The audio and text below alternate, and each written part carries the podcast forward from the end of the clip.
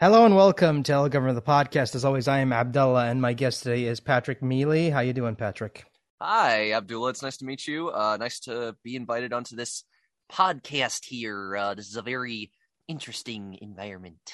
I'm sorry. I'm I I just woke up an hour ago, so you know I'm kind of like making shit up as we go along.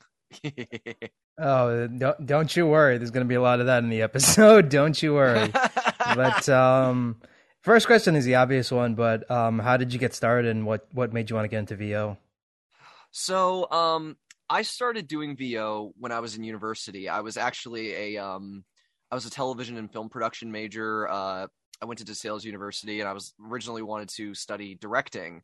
Um, and I was, and when I got there, uh, I had I met this one guy in my major, and he said to me, "Hey, we have this radio program. Do you want to get involved and do some of the the stuff that we're doing. I said, yeah. So I, I had my own show for a year and they would do audio dramas. So I got to voice in a couple, I think it was actually one audio drama. It was Hitchhiker's Guide to the Galaxy. I was Arthur and uh, Marvin the Paranoid Android.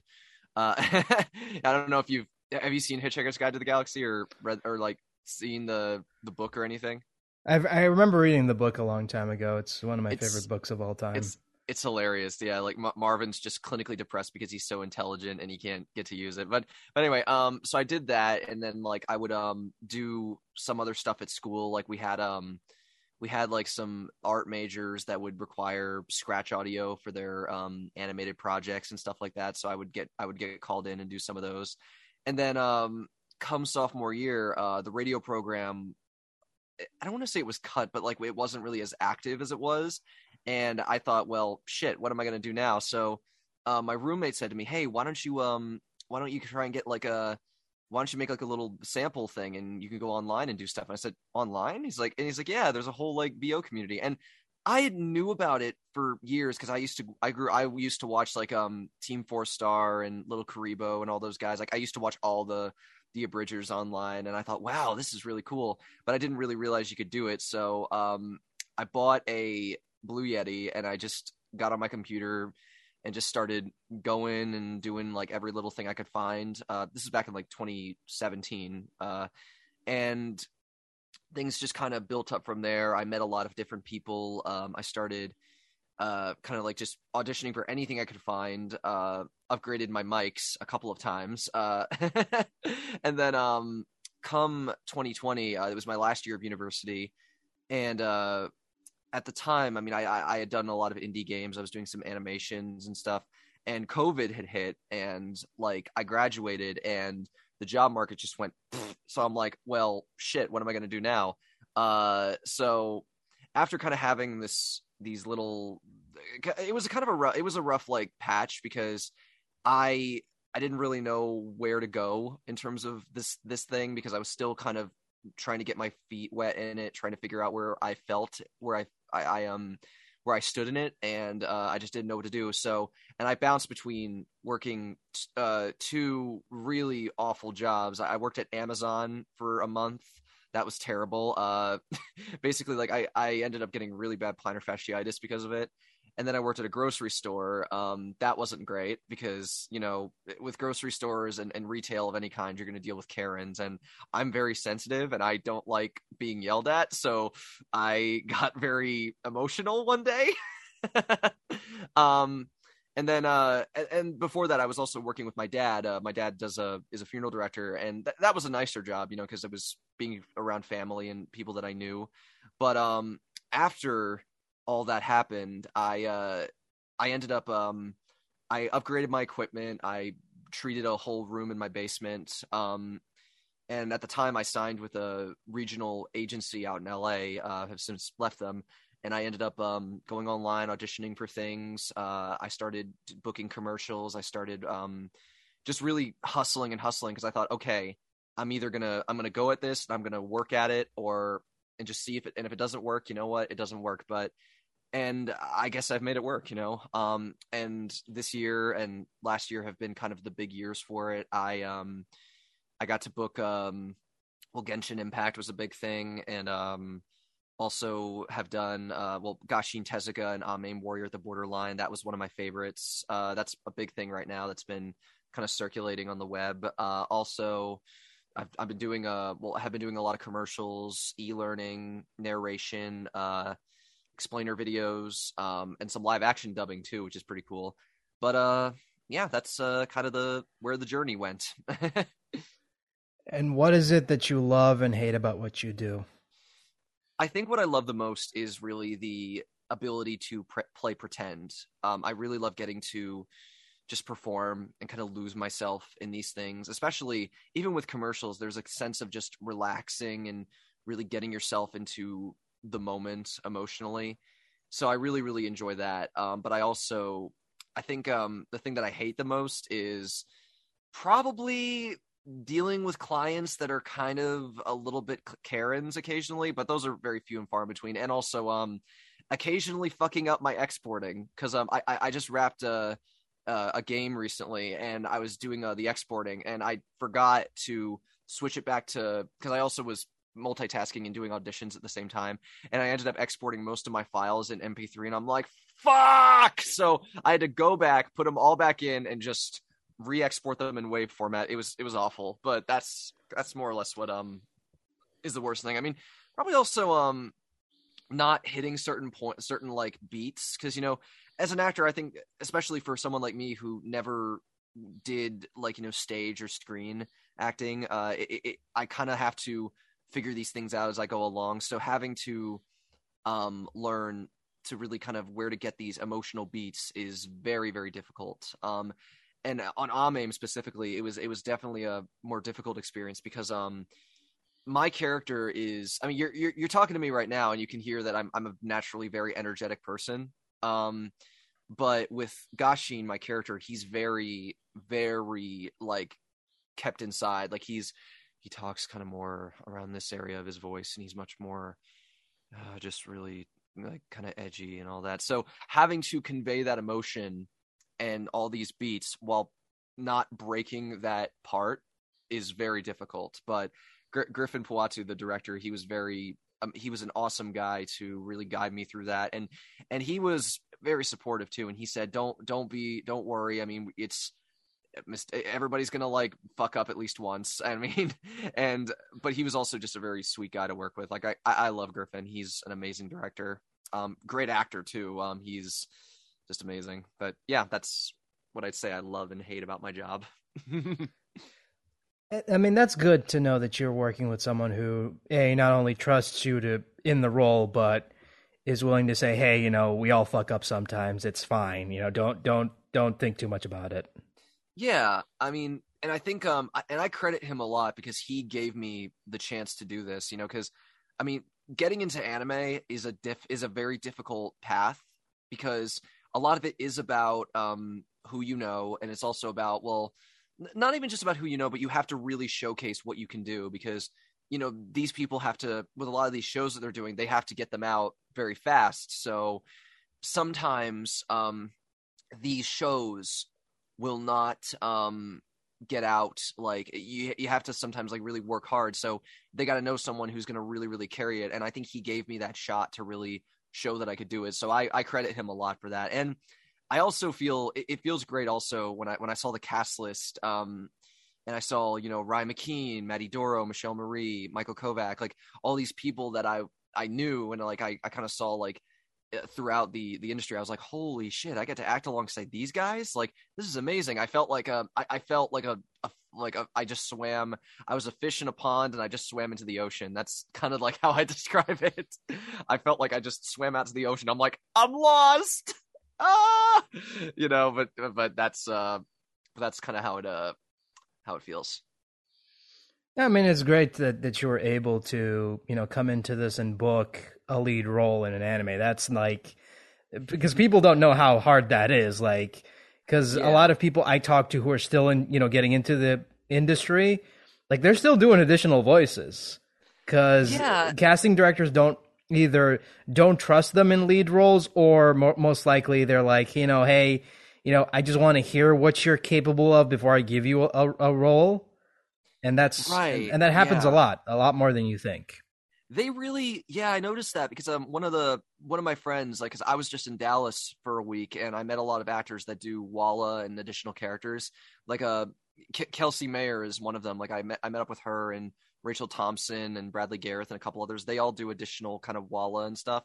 And I always have a I always kind of have a appreciation for Walla because there's just something really fun about it. Like I, have done Walla for some live action films, but like li- live action dubs, but to be able to do that is really cool. And I feel like I jumped the gun though because I was like, because I expected that um, I would just probably get started in Walla or bit parts, and I would have been fine with that. But I jumped the gun and got into a lead role, and I'm like, what the hell? Like, h- how did this happen? You know, it's like you, you never you never expect that you're gonna jump from this to that so quickly. It's it, it's crazy. It's very crazy.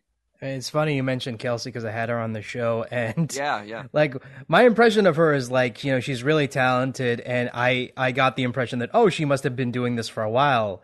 No, she's still very. she's she's very she's interesting because like um I I remember like we I've talked with Kelsey a lot, and I'm like how is this lady not in anime yet? Come on, she's got such skill. Like this is back in like 20, 2019 when I first met her, and then she got she booked her first role. I think it was in One Piece, and I saw it on Twitter. I'm like, oh, yes! Like I, I freaked out. I'm like, finally, because like I mean, Kelsey is just so talented. She's an amazing person, and especially I, I always had the feeling because I know she was planning to move down to Texas uh, with her partner Jordan, and I was like, man, she's gotta she's gotta get into it, and she did, and it was. And when I saw that, I was like, finally! It was just so cool. But yeah, she's so talented. Um, also, she's she's one of those people that like we we we banter a lot on Twitter. Her and I like tend to. Uh, we're, we're we're both cat owners, so we tend to banter about our cats. Uh, also, uh, we're both like huge musical theater nuts, so we geek out about that whenever we can. Um, which is a big there's a big irony to that because I've never done uh theater like of any kind. Like I, I took a- acting classes, but I never did like musicals or stage plays in high school. I was a very shy kid. Um, but it's like part of my my identity is that I'm a huge fan of like shows. I love listening to the albums, and I am and I'm a singer, so I do a lot of covers of stuff like that. I've been trying to do more, but consistency and getting it out there is very difficult, as you can tell. oh no, man! Like sometimes I look at my recording schedule and I'm like, "Fuck! I got to record all these episodes, edit them, and find like days to upload them." Oh boy! I, I can understand that. Yeah, it's it's crazy, and and it's also because like when when you're balancing it with a job that requires you to use your voice, like for me, because um because I do character and commercial, like you have to conserve that energy because singing can take a lot of energy out of your voice depending on the song. Like if you're doing like a um a, a kind of like hard rock song or something that's very vocally um just very very acrobatic I I, I think is a word for it um it can take a lot out of you and then you got to go do the and then you got to go record the character afterwards. You're like oh shit i don't have my higher register. I don't know what to do. Like that's that's um that's kind of like how i experience it but yeah it, and also it's also uh trying to get them out on a schedule is hard because i'm lazy so I don't really I, I, I barely have time now to play video games like or do any of that. Like I just hell, I, I barely have time to even go out and see movies. Um, I'm actually going to do that later this evening because I'm going to see Everywhere Everything All at Once, which I'm really looking forward to that because it's a really freaking good movie, uh, from what I've heard. But yeah, that's uh, it's so hard balancing everything.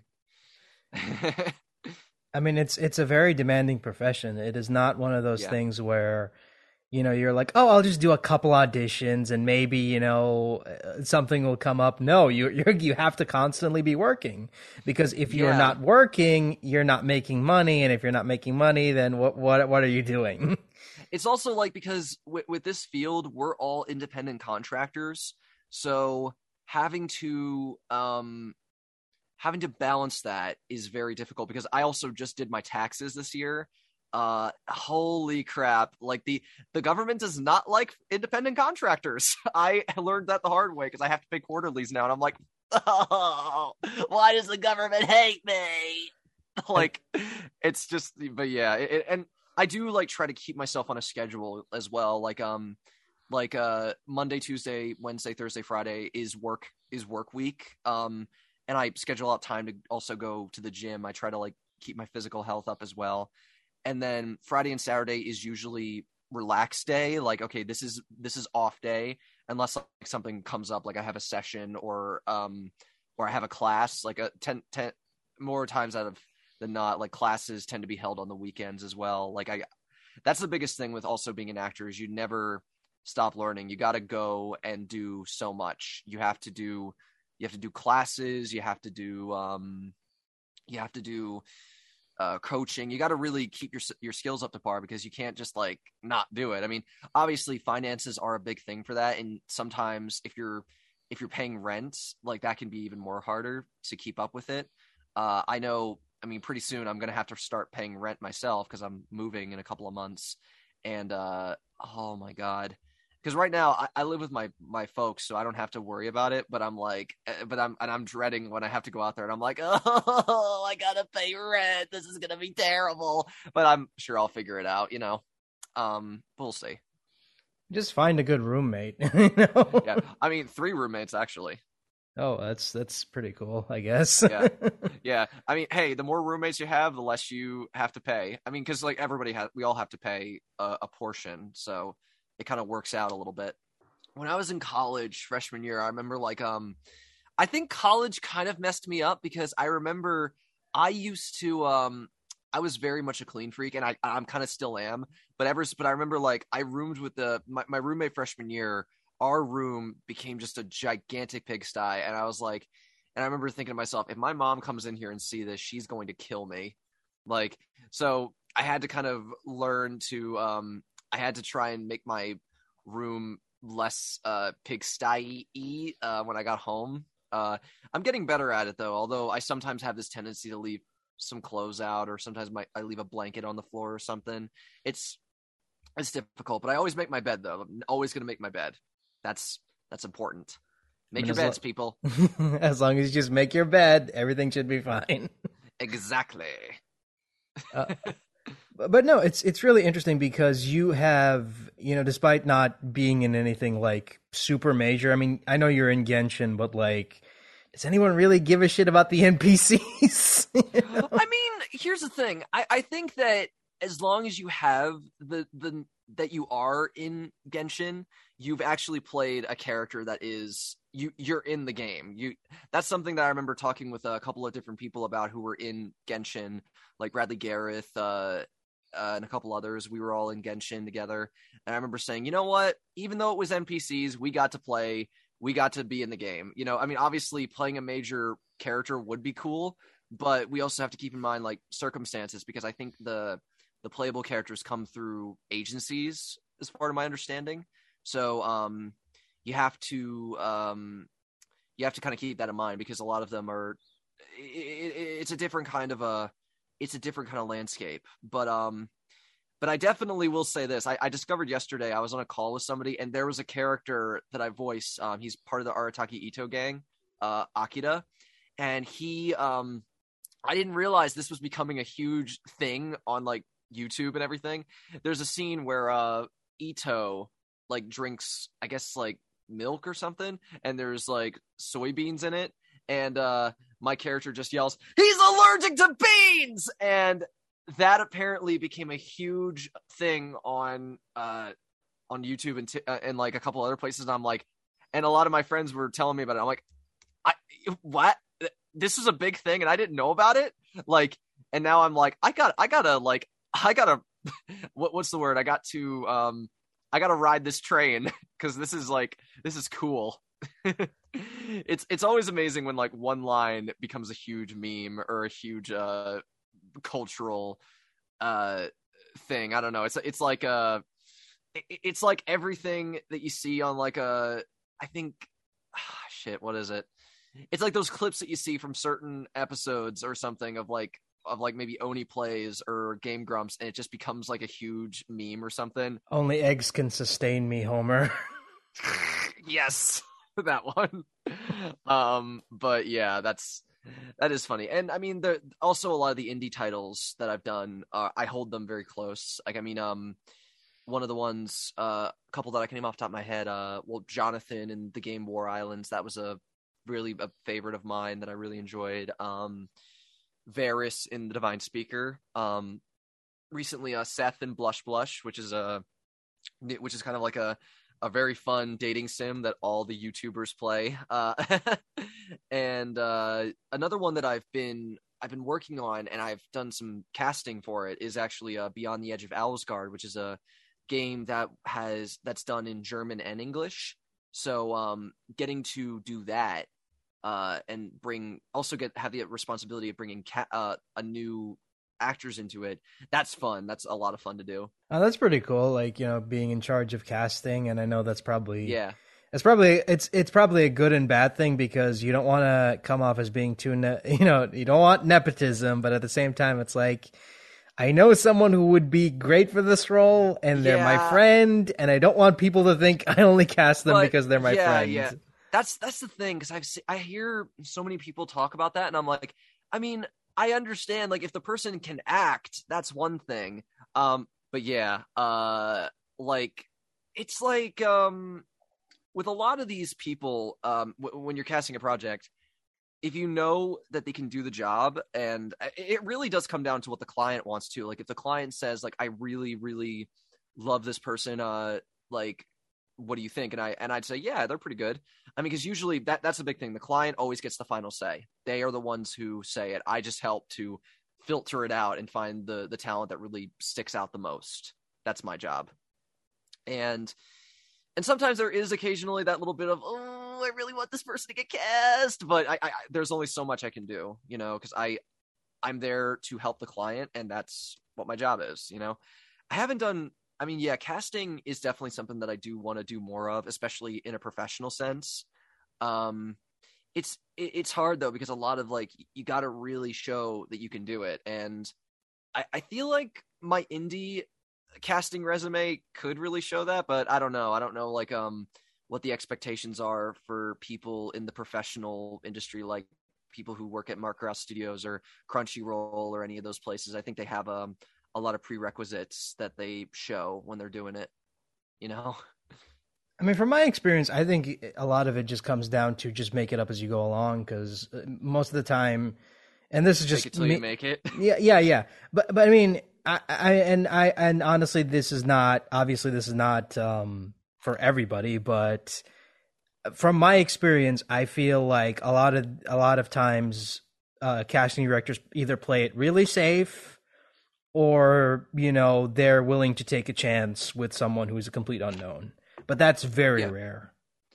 It does depend. I know um sometimes they will take a chance on somebody who is unknown if they want to really bring them into the into it, but I also think you you do have to show that you are capable of doing it cuz if you cast somebody who's your friend and they don't have anything to show for and maybe their acting chops are not as great, I mean, that's eh, that's ugh, that's that's hard. I actually as a matter of fact, I remember um there was this one dude uh who I ended up who I remember I think I went to school with him and he like was asking me a lot about VO work and I'm like, yeah, I mean you just got to kind of like do this and that, you know, just keep acting at it and he's just like, yeah, uh, how do you get into the to anime though? I'm like, oh my god. Like I can't give you a I can't give you a, a ticket to getting into this, you know.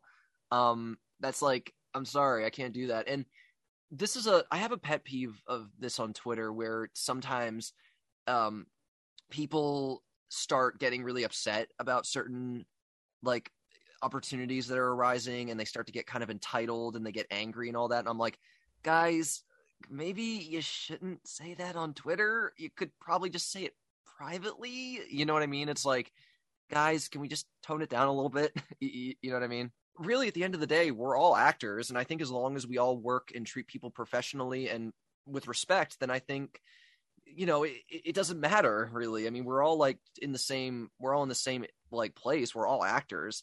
I think it's like i think the thing is it's that self-imposed like thing where people think that we're divided. I'm like we're not really divided. I mean we're just we're all different people. We all have different interests different people that we like to hang out with and we all just like to do our own thing, you know?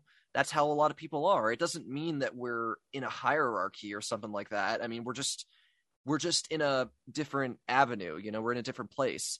And and I and I think as well like we need to having respect for everybody in the in the industry is what's best. We need to all like work together and just say, you know what, let's all be respectful to one another. Let's just um, let's all just go out and do the best we can. And and hell, there's people. Um, I mean, I, I say this as well. Like I'm a I'm a human being, and there's some people I don't like to really be around. But that doesn't mean I hate them. It just means I, I don't I don't vibe with them. You know and that's and that's human nature sometimes we meet people we don't vibe with and that's it's not the end of the world it's just it's just how we are it's human nature um, yeah, yeah, and I've and I've said this before, but I, have said this before, but I, you know, people have this impression that because you're a fan of voice acting or you know specifically like English dubbing, that you must like every single English dub actor ever. I'm like, no, there are tons of English dub actors I cannot stand, but well, I don't make also, a big yeah. I don't make I a mean, big deal out of it on Twitter. That's that's that's all I'm saying. Yeah, there's some dubs that I've seen that I'm not really a fan of. Like I don't I don't dislike the actors or anything. It's just like I just feel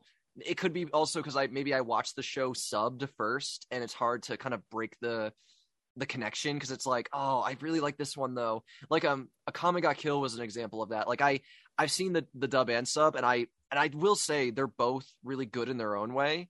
I just feel like because I saw it subbed first, I like I kind of gravitate more towards that because it's just it's just more familiar to me. It doesn't mean I don't I don't I don't I dislike the dub. I think it's it's fine. It's a fairly decent thing.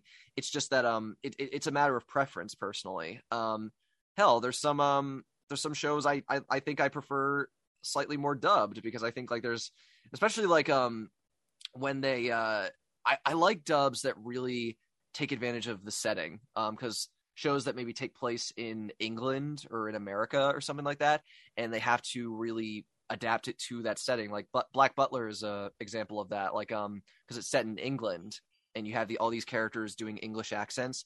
That's actually something I want to see more of. I want to see more authentic accents in anime, and I'm talking like international talents and people coming in there and just showing that they can do it. You know, that's that's a big thing, especially um uh, I, I, recently was watching. Uh, I think it was was it tribe. It was Tribe Nine, and there was a lot of talent from all over the world. Like pe- some guys from Ireland, some people from Canada. I think that's some people from England. It was great. I mm, so good. Yeah, man. Yeah, I, I had Patrick uh, Sacramento on, and he was um he was he was he was, he stole the show as Taiga.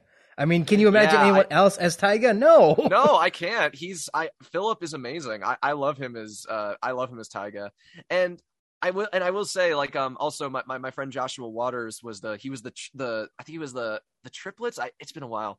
Um, he was the the characters in that, and um, he was amazing. And and not only that, um, Kageki Shoujo was another one uh, that was done by Sound Cadence, and they had talent from Australia in there.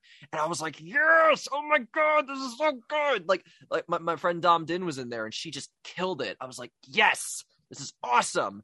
Um, and I mean, I, and I also say, like, I mean, this is one of the things we, we talk about remote recording, how it's amazing that we could bring people on from all over the world, you know, and bring a level of authenticity to it. Um, and I say this myself because I'm a remote talent. I've I recorded all of AMAIM here in Delaware where I live. Um, I don't live in Texas or LA or anything. I mean, that's probably going to change in the next couple of months, but I mean, but I still made it work, you know, and, and I, and I think it's great that, um, we can definitely do it, you know?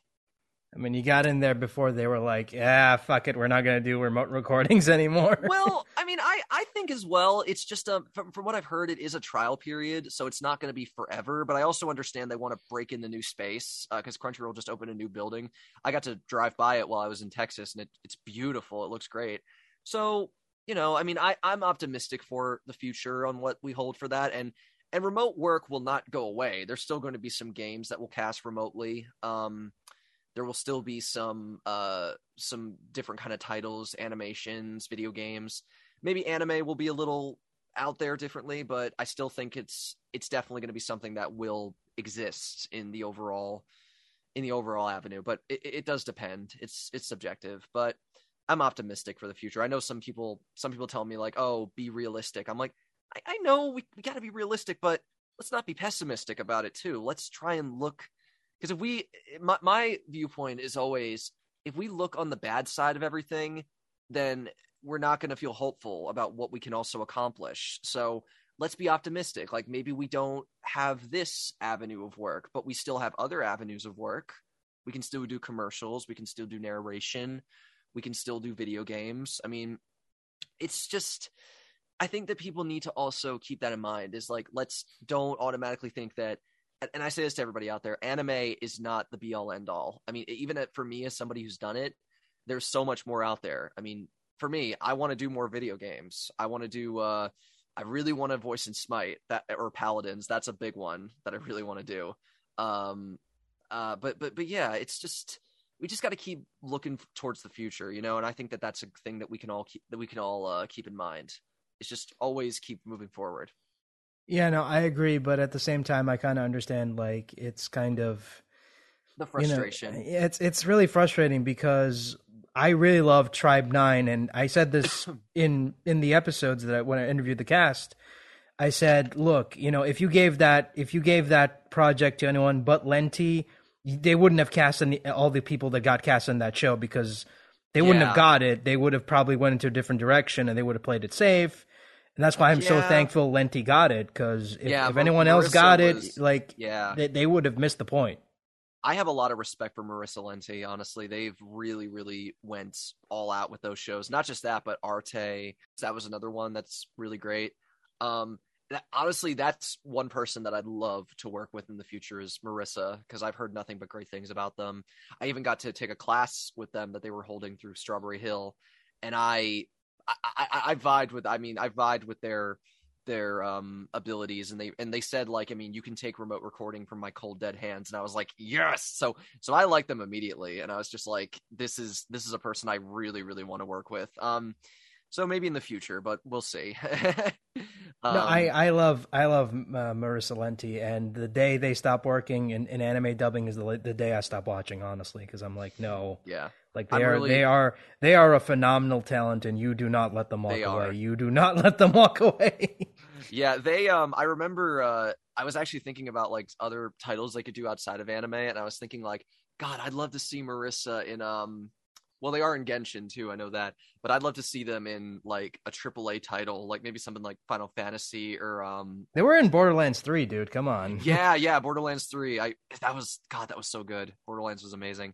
It's it's I, I, another thing that's funny, and a lot of my my friends didn't know this. Um, is that they were the voice of M- Momoko in Nanbaka, and um people didn't know that they did the the the squeaky high voice for Momoko because like Momoko is like very serious and all that, but then they go into like their like little ooh character thing, and people didn't know that that was them. And they said that the way they learned that was um because uh they had a a teacher that taught them how to sort of do a, a, a trick where you can you slightly pinch the the the area under your neck and it allows you to access a new register um in your in your thing. I I can't do it, but I've actually heard of people that actually learned how to do that. And i was like wow that's so cool. Because one of my, the people i'm planning to room with is like a an alto and they've been uh looking to kind of expand their range. And i said hey i learned about this trick. Um i've actually thought of maybe hitting up marissa to ask them about it because i think it would be cool to maybe learn how they did that trick. Because i my friend would to- totally like to learn how to do some of those higher voices because people don't expect that marissa can do it but they can and it's amazing yeah, no, that that's a show that I don't want to watch subbed. I'm like, I want to watch it dubbed because you know Marissa just was. Yeah. She she just is that character to me. Like I, I don't want to listen to anyone yeah, else great. be that character. They're they're amazing. Yeah, I, I love Marissa. They're awesome. No, but but that's that's interesting. You mentioned that that you know learning new things. That's what I love about. Uh, that's what I love hearing from voice actors is that you're never too. You're always learning like there's always going to be something that you never thought of that someone brings up and it's like, oh shit, you're right. Fuck, oh, yeah. man. I I actually learned. Um, I, I think um I've learned a lot of stuff like just on the spot. Like I knew I learned how to do English dialect when I was uh, in War Islands because the audition called for a um a uh a sort of RP Queen's English thing, and I didn't know how to do it. So I called up my friend Minton, and he told me like, oh, okay, so here's how you do it. Like, just repeat these phrases. Uh, in the past, a daft dance with a crafty laugh was a lasting drama, or um, the appallingly naughty daughter was caught by the law, and then you just go into it, and it um, it comes out sort of like that. So, and I learned how to do it. Like I, I can easily do that accent, and it uh gets me into it. Um, it is. It's also uh, it's funny. My recent animation demo actually showcased it, uh, and I got to play like a a so a sort of a rock star with that accent, like um trying to write a song uh on the piano and he ends up writing basically yesterday by the beatles. He's like uh oh why do the beatles have to be so influential? God damn it you know like that kind of thing. Um but yeah R- richard tatum who helped me produce my reel he was uh he was insistent like we got to get an accent in there because you are that's a really good thing you can you can use. Uh um but i learned that and i learned how to also do more uh, baritone characters because I, I'm I naturally do more characters that are tenors, but with um Gashin was much more of a baritone actually. And in Genshin there was actually a, a scene in the the Beidou route the where um I played two characters back to back where I played one of them it was like one of the the Millelith in my natural voice kind of like this. And then I had another one uh, who was like I guess the leader and he talks something like this, like more uh down in this area of his voice. Like, uh, we need to expect those goods, Captain Beidou. Like, and so many people didn't know that was me. They were like, "That that's you? What?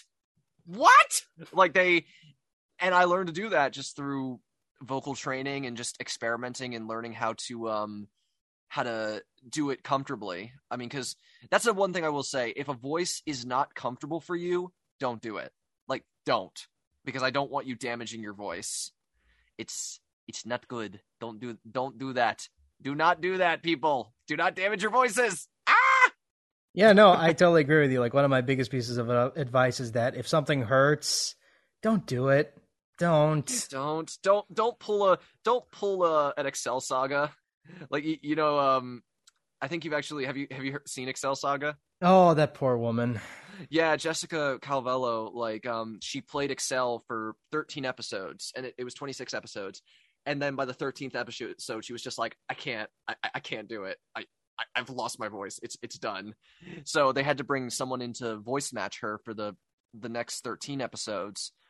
Um, and I have a lot of, res- and I mean, it's funny because people, because Jessica Calvello is still um considered the voice of Excel and I think she definitely has it. But I definitely think it was. It, it sucks though that she had to lose her voice because of that character. I'm like, oh, you poor woman. Um, but it also makes sense because that because Excel just doesn't shut up.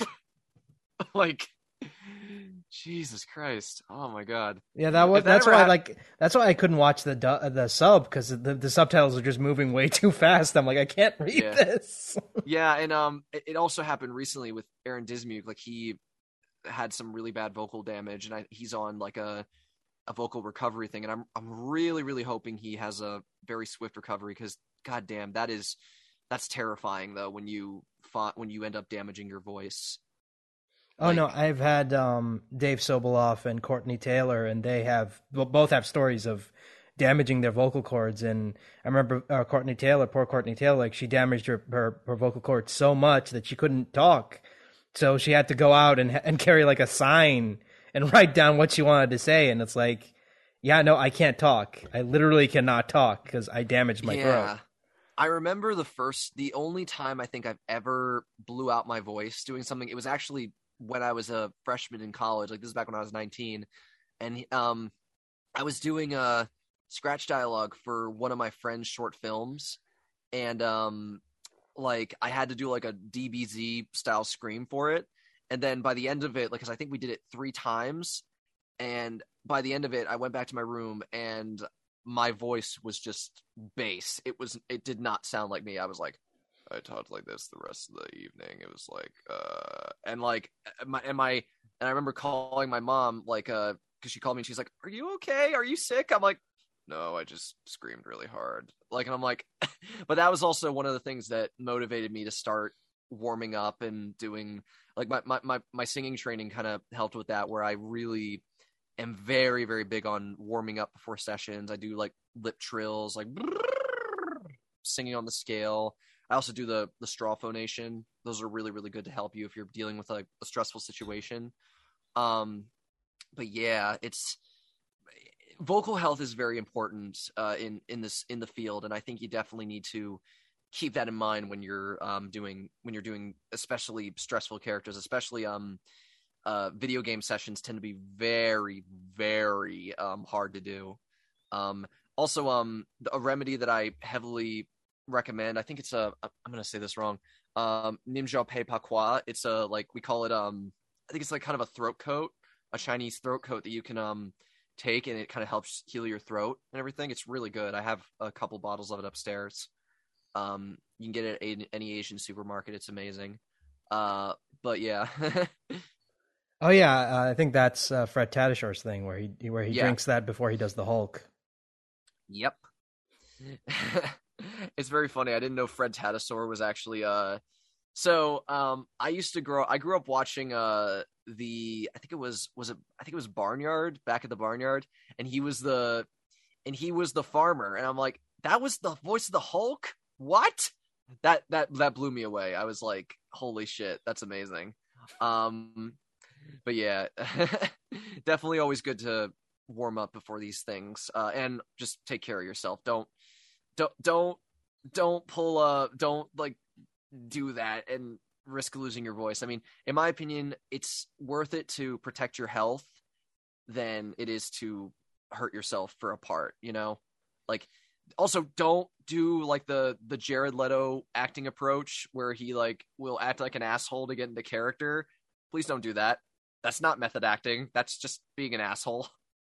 I don't think you can go method in, in voiceover. I don't think you well, can. so so there's a big misconception about method acting, and I remember talking with Lily Lammers and Kiba Walker about this. Um, basically, uh, method acting is just like an idea of you know of Stanislavski and of um, well Stanislavski and um, what else was there? Yeah, St- Stanislavski, Meisner, and all that, which is about really being in the moment and really trying to be be truthful and like bring this sense of honesty to the performance sometimes with different avenues of emotional recall. But whereas with jared leto where he like will gain a lot of weight for a role or he'll like start acting like an asshole to his co-stars like that completely betrays i, remember talking with lily lammers told me like that betrays what stanislavski actually taught. So it's bullshit. So yeah don't do that. Do not do that. Um but yeah, that that that's one of the um that's probably the one example that I can think of where it would it would be a really fucked up thing to do. but again, I, I'm just trying to think of like um like uh, I'm trying to think of an example of like what not to do in voiceover because well there's a lot because uh, there's a yeah. lot of stuff I feel like people just don't don't understand when they're don't, doing um, it. Don't send a demo reel of impressions to casting directors. That's one thing.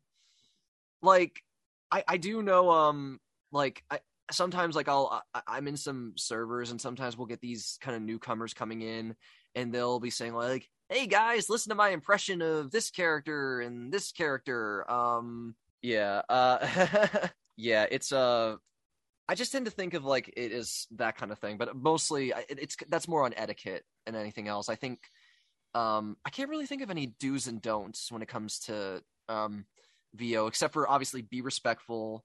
Um, don't hound casting directors. Um, and also have a level of etiquette in the class.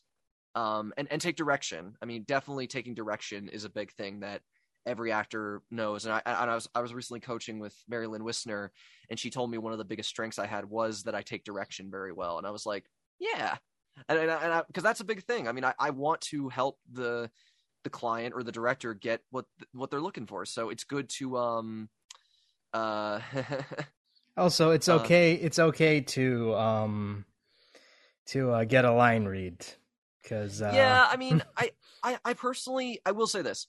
I'm not as big of a fan of line reading, but I like I, I think it's okay to use it as a last resort if maybe the the actor's not getting where you need and it's like um can you just kind of do it like this? As long as you're respectful about it too because if you're being a dick just like a oh you got to say it like this like uh t- say the line like this um but but yeah uh that's that's a uh that's kind of like something i would i would think about. I mean i i personally am not a big fan of line reading but i can understand like if the director does it because they just need to get the take. If it's because if we're on a deadline, they need to like it's like okay, we got to get this, get this, get this.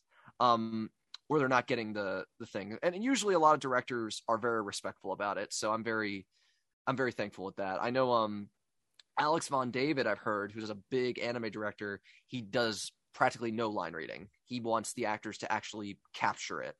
So that that's a director I'd love to work with is Alex Von David because I've heard nothing but great things about him from people in the industry. Um, but yeah, that's uh that's that. Also, know what your strengths and weaknesses are. Don't go in there Yes. and be like, "Yeah, I can, I can totally do this archetype." But then when you when you're put on the spot, you're like, "Shit, I didn't think you'd give me the part." yeah, it's like, oh shit. Like that that's the thing, because if you do a character that you actually physically cannot voice, it's gonna hurt, especially if you have to do it for like 10 episodes.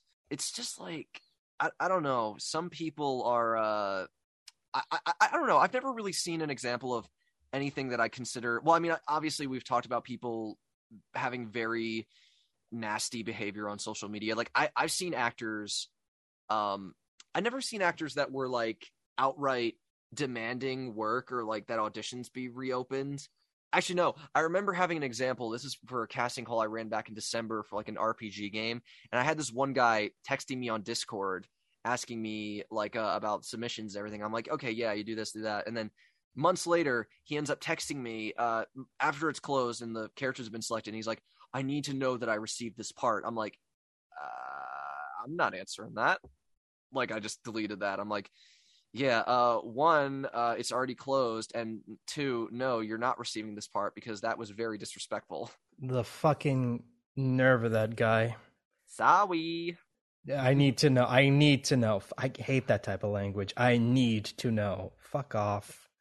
I like it's just like I need to know that I got this part. I'm like, uh, you didn't get it. Sorry, sorry. like I, I don't know. It's just like I I hate it though when when people like think that they have the part immediately. I'm like, guys, you didn't book it. Like, just no, no. You know that's that's a big thing that really is a big um that's a big pet peeve of mine. Also, um, don't befriend people hoping to get work. Please do not do that. That is Yeah, really don't- disgusting. don't do that do not do that um i've had some people trying to do that to me recently like trying to well no i had one person asking me uh hey so i really wanted to get into voice acting. I was wondering if we could collab and everything. This is after i announced that i was in genshin. And i'm just like i I- can sort of tell it's like because this person like was i went to like school with them and they were just like uh and they used to be kind of a pissant to a lot of people including me. And i'm like oh so you're being nice to me now because i got something that you want. So so after that I was like, yeah, no, I'm not doing that. Or or or Like- it's like or it's like, "Oh, you're in Genshin. You must know all the other cast members." No. No, I don't. I mean, I know I know some, but I don't know all of them. Like because there uh, there are some people that I just don't interact with. I don't know.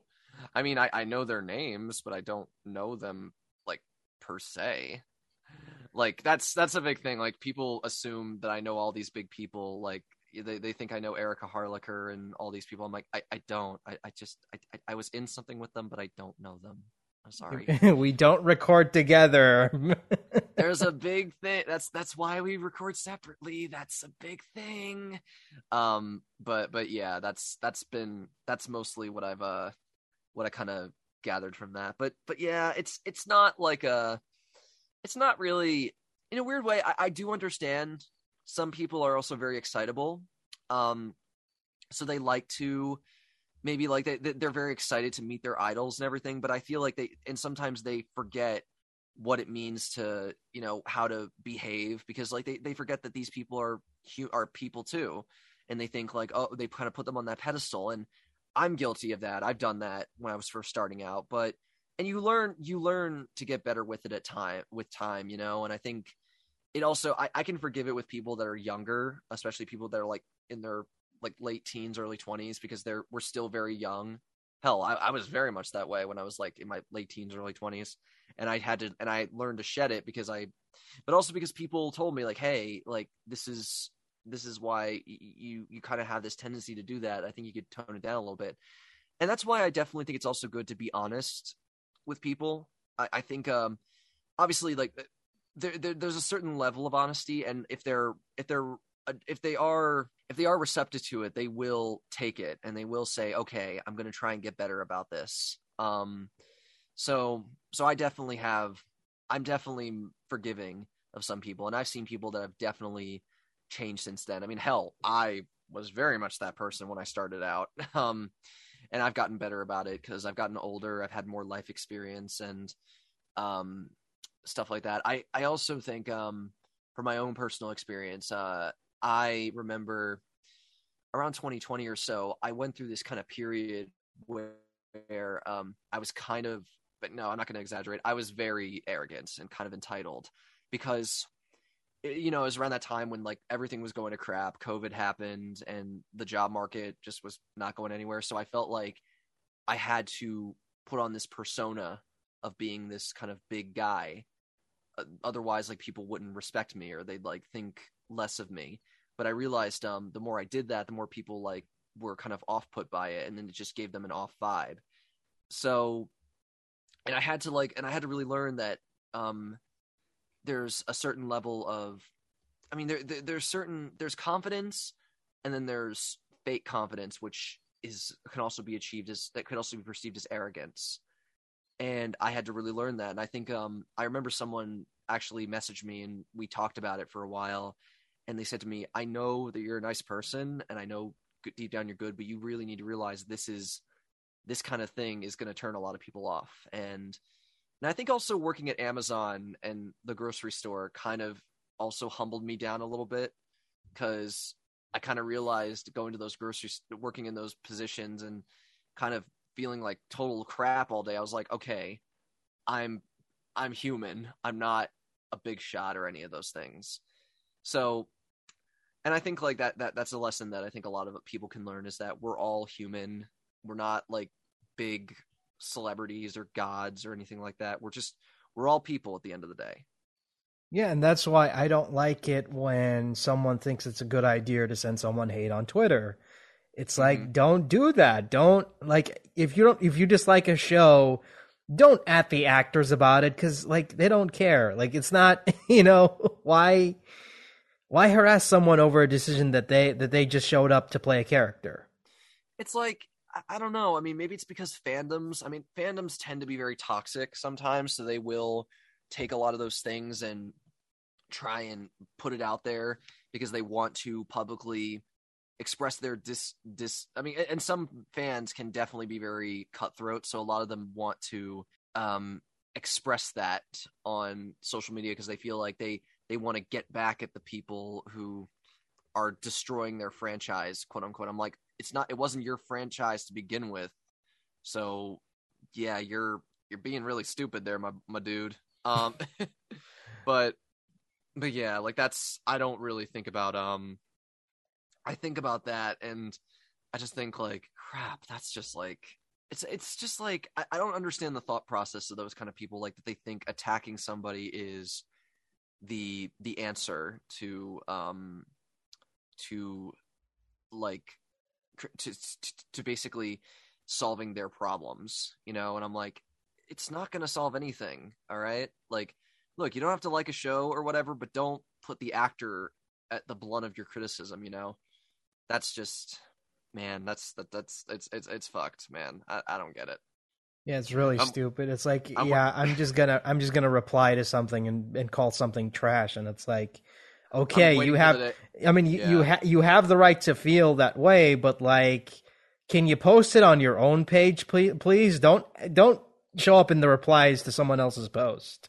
I'm waiting. When they're, promoting, the, when they're promoting yeah. something. Don't do that. I'm I fucking hate yeah. that. I'm waiting for the day when I get cast for something like uh, like maybe a fan favorite character, and then suddenly I get messages from people saying, "Oh, you destroyed my favorite character. Why'd you do that?" You know, and I would and I'll just be like, "Sorry." like I'm just gonna go like uh sorry to disappoint my my dude, you know? like I'll just be a I'll just be like a total asshole about it. Like I mean, well not a total asshole, but I'll be like uh I'll just be like super like um what I'll just be super chill about it. Like um sorry. like it's kind of like a I think about that scene from Batman Begins where Christian Bale was just like uh just said sorry to disappoint and then just walks out of the restaurant. That whole scene.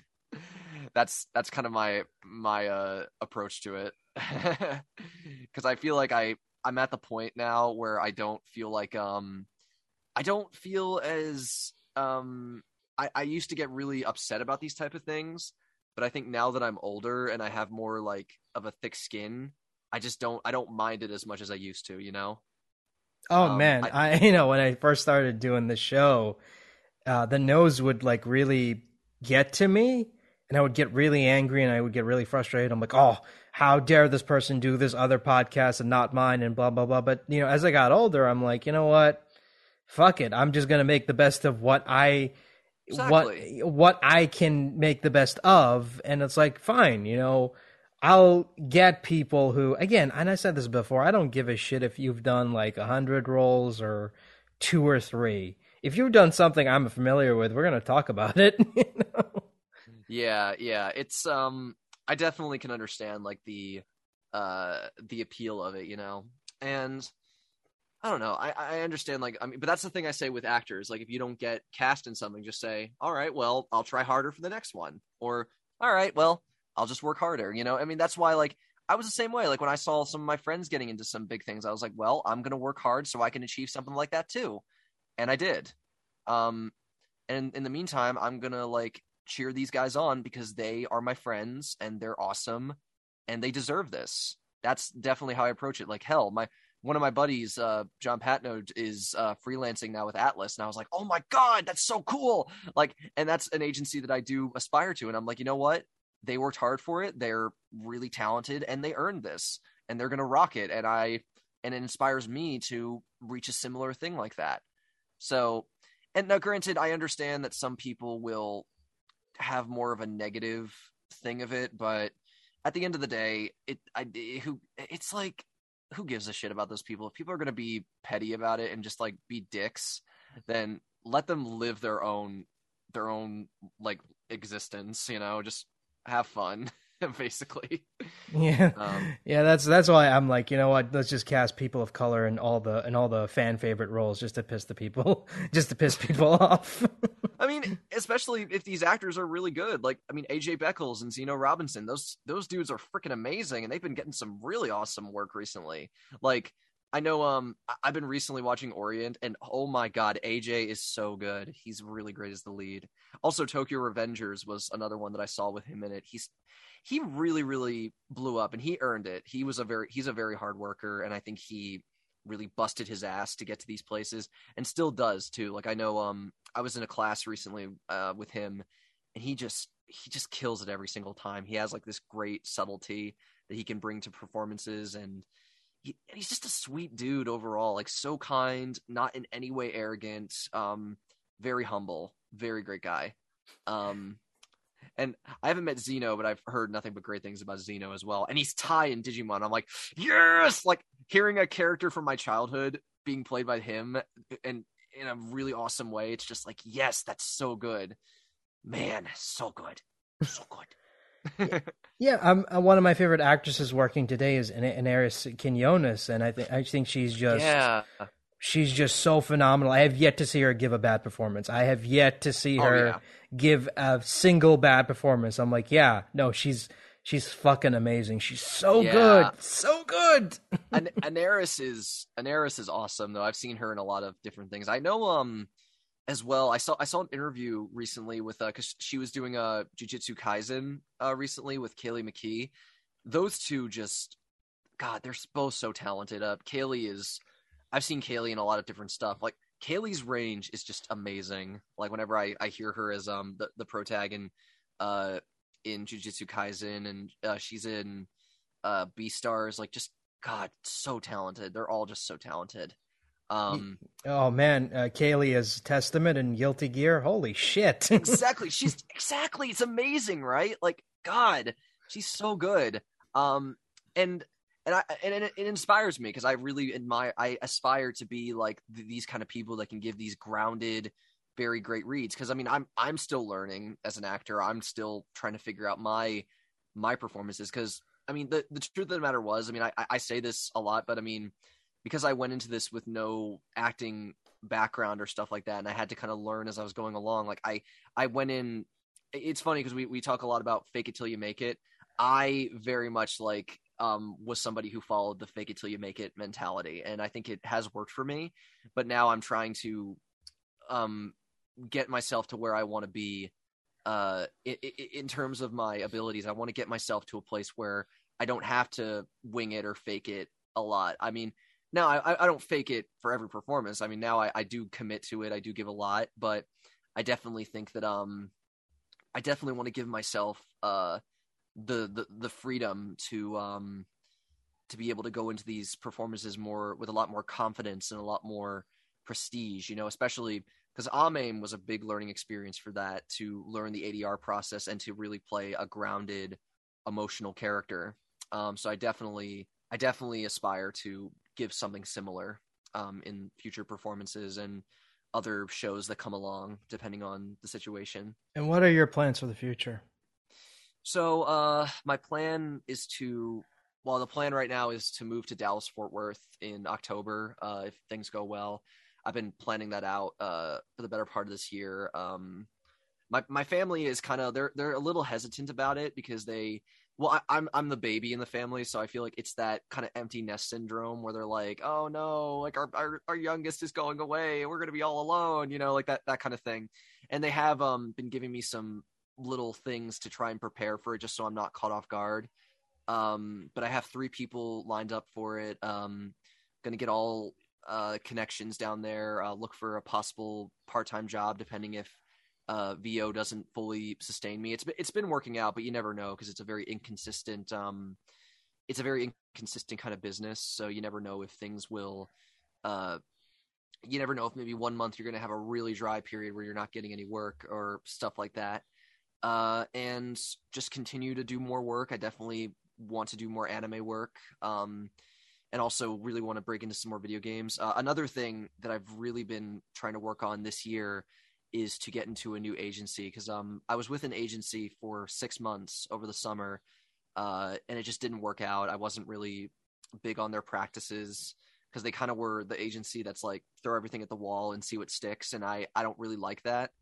Um, so I want to find one that's very communicative and really helps me as the person. You know, somebody who can help me kind of find what I want to fulfill in terms of my uh my, my, my goals and things like that. So I definitely am uh, on that search right now. It's it's hard because you got to really really show what you can do. I'm also uh trying to get a new commercial demo done as well because I I got one done earlier last year and I just wasn't fond of it because it was like it, it just it's a little dated and it doesn't really show what I am capable of as an actor. So I want to show what I can do, you know.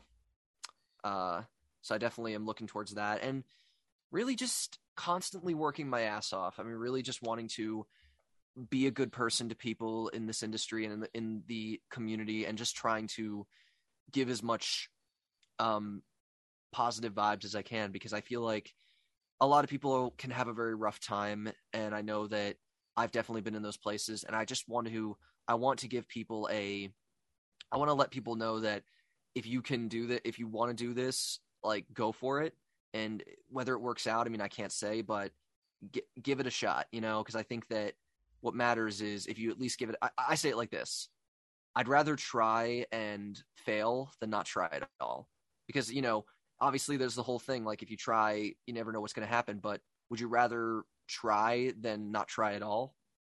That's really the biggest thing I often ask. I had to ask myself, and it's it's funny. I, I remember having that conversation with my dad when I was coming home from DFW and we were talking about it. And I told my dad, you know, I'd rather just try this out and if it if it fails, then it fails, but at least I did it, you know?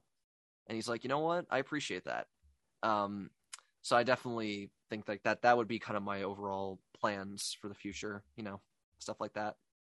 No, I totally relate because mm-hmm. because you know when I when I did this when I did the whole reboot of the show because originally the show started out as just me and my buddy Tom talking about whatever.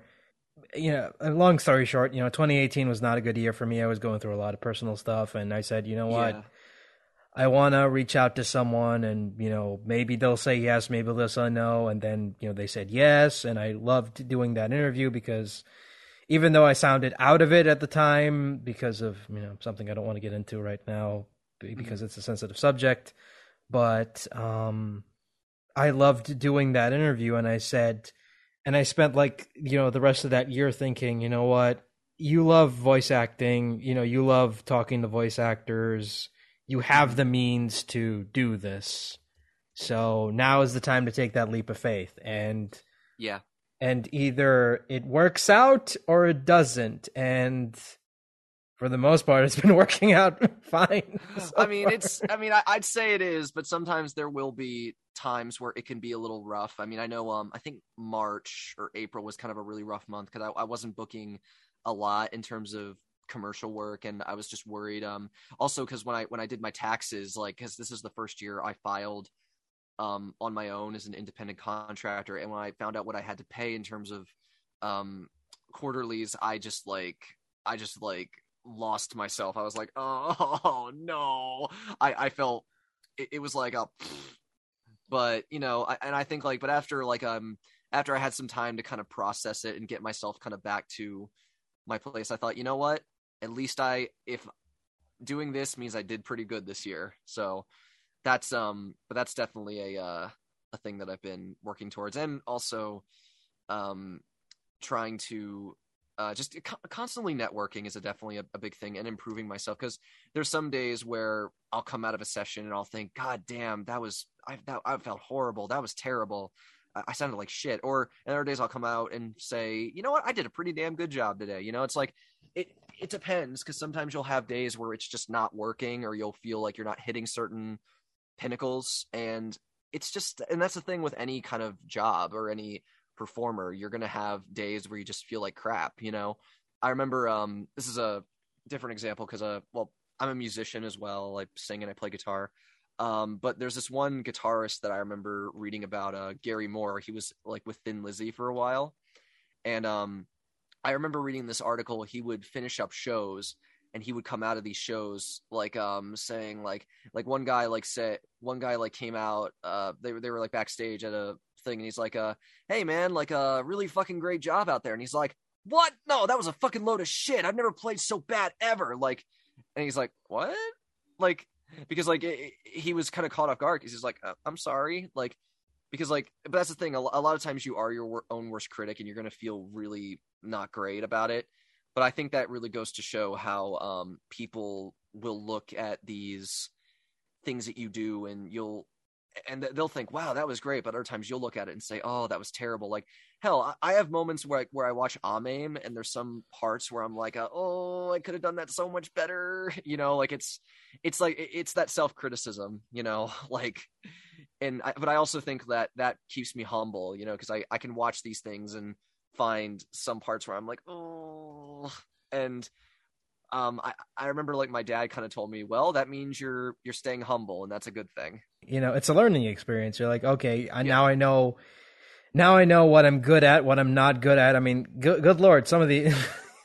I re-listened to some like older episodes I've done, and I'm like, holy shit, dude, this is terrible. what was I thinking? it's like, but it's like, hey, man, I know now. Like, I know what to do now, and you know, you learn stuff. You learn how to properly control a conversation, how to, you know, Exactly. what what to ask, what to not ask. You know, wh- whether you're working in a, with a time limit or not. You know, it's it's fine. It's fine. Exactly. Yeah, it's like it's okay. I mean, we all, you know, like performers don't give excellence every single time.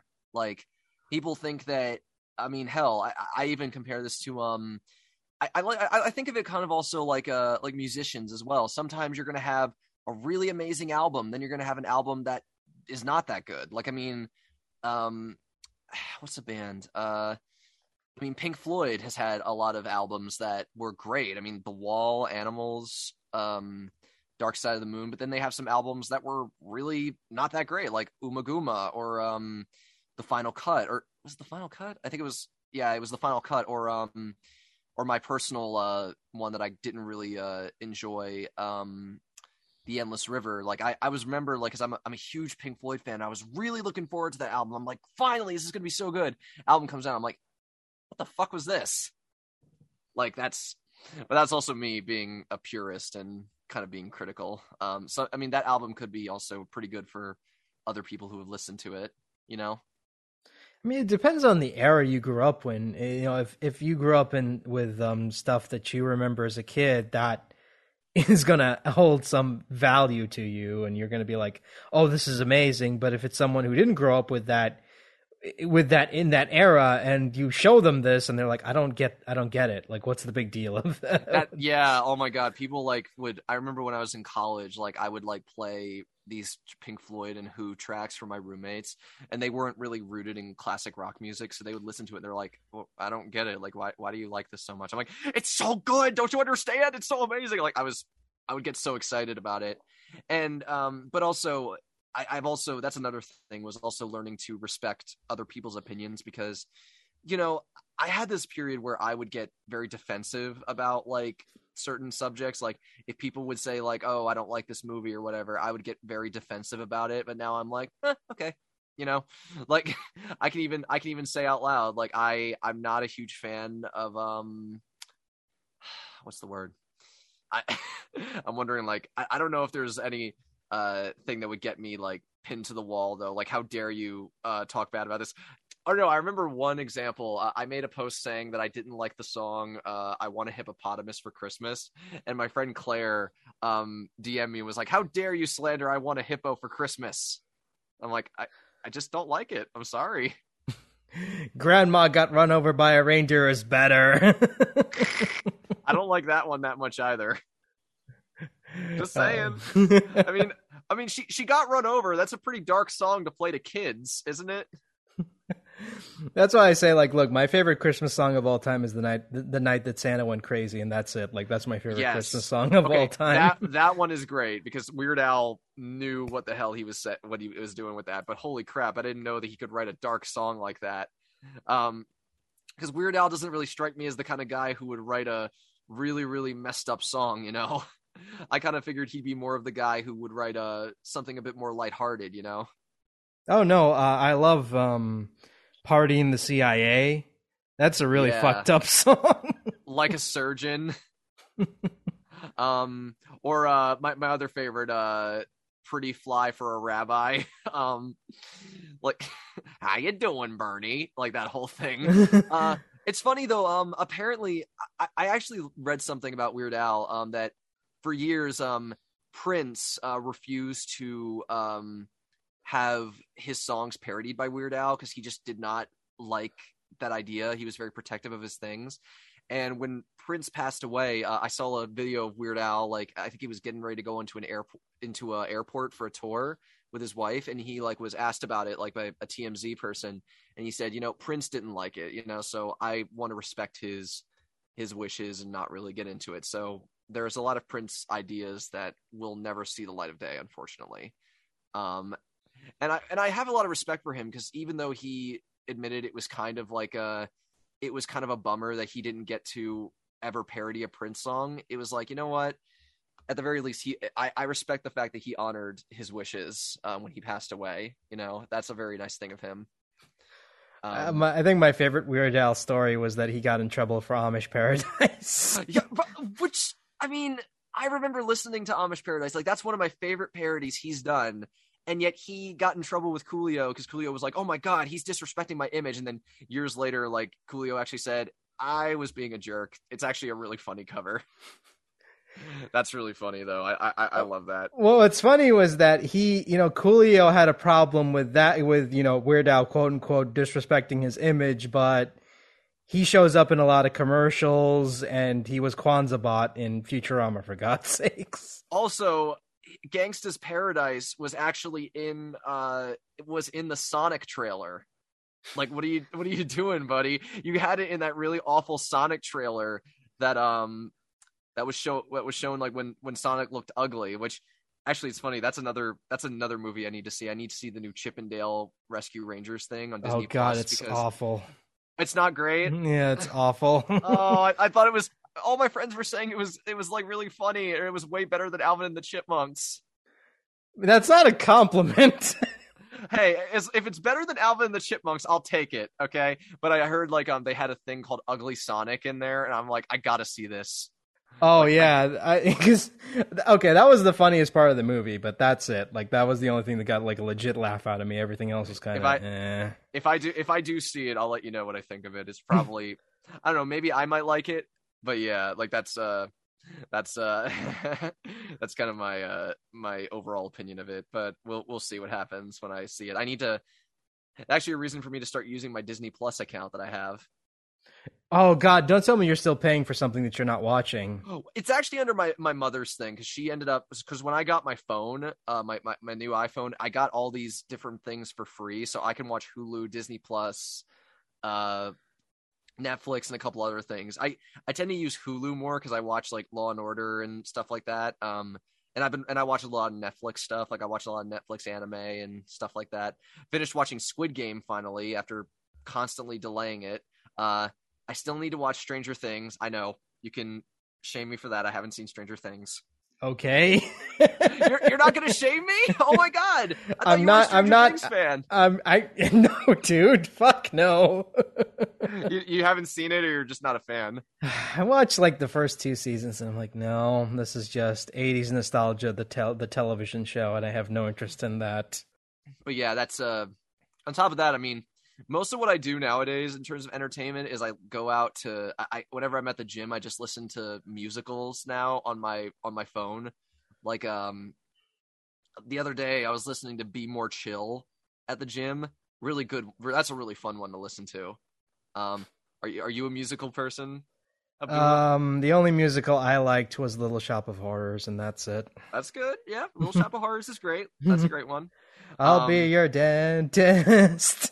or uh like feed me Seymour, feed me all night long. Suddenly Seymour. Oh, that Yeah. song is so sweet. I'm sorry, that song is That's a really sweet. that's a very wholesome one. Yeah, I, I like Suddenly Seymour. But um I'm actually trying to see if I can see a Broadway show this summer. I'm thinking of going to see Beetlejuice um because I got obsessed with it when I first heard it. And it's so funny because I, I watch Helluva Boss and Alex Brightman, who played Beetlejuice uh, on Broadway, he guest starred in Helluva Boss as one of the characters. And I was like, yes, that's perfect casting. Like, that's just perfect. Um, but it's it's it's funny because um Alex Brightman also did a the School of Rock musical, and he was hilarious as like Dewey, Jack Black's character. Um, God, ah, so much fun. I love it. Uh, there's so many great ones out there. I mean, I didn't expect that I would enjoy the Mean Girls one as much, but that one was really fun to listen to.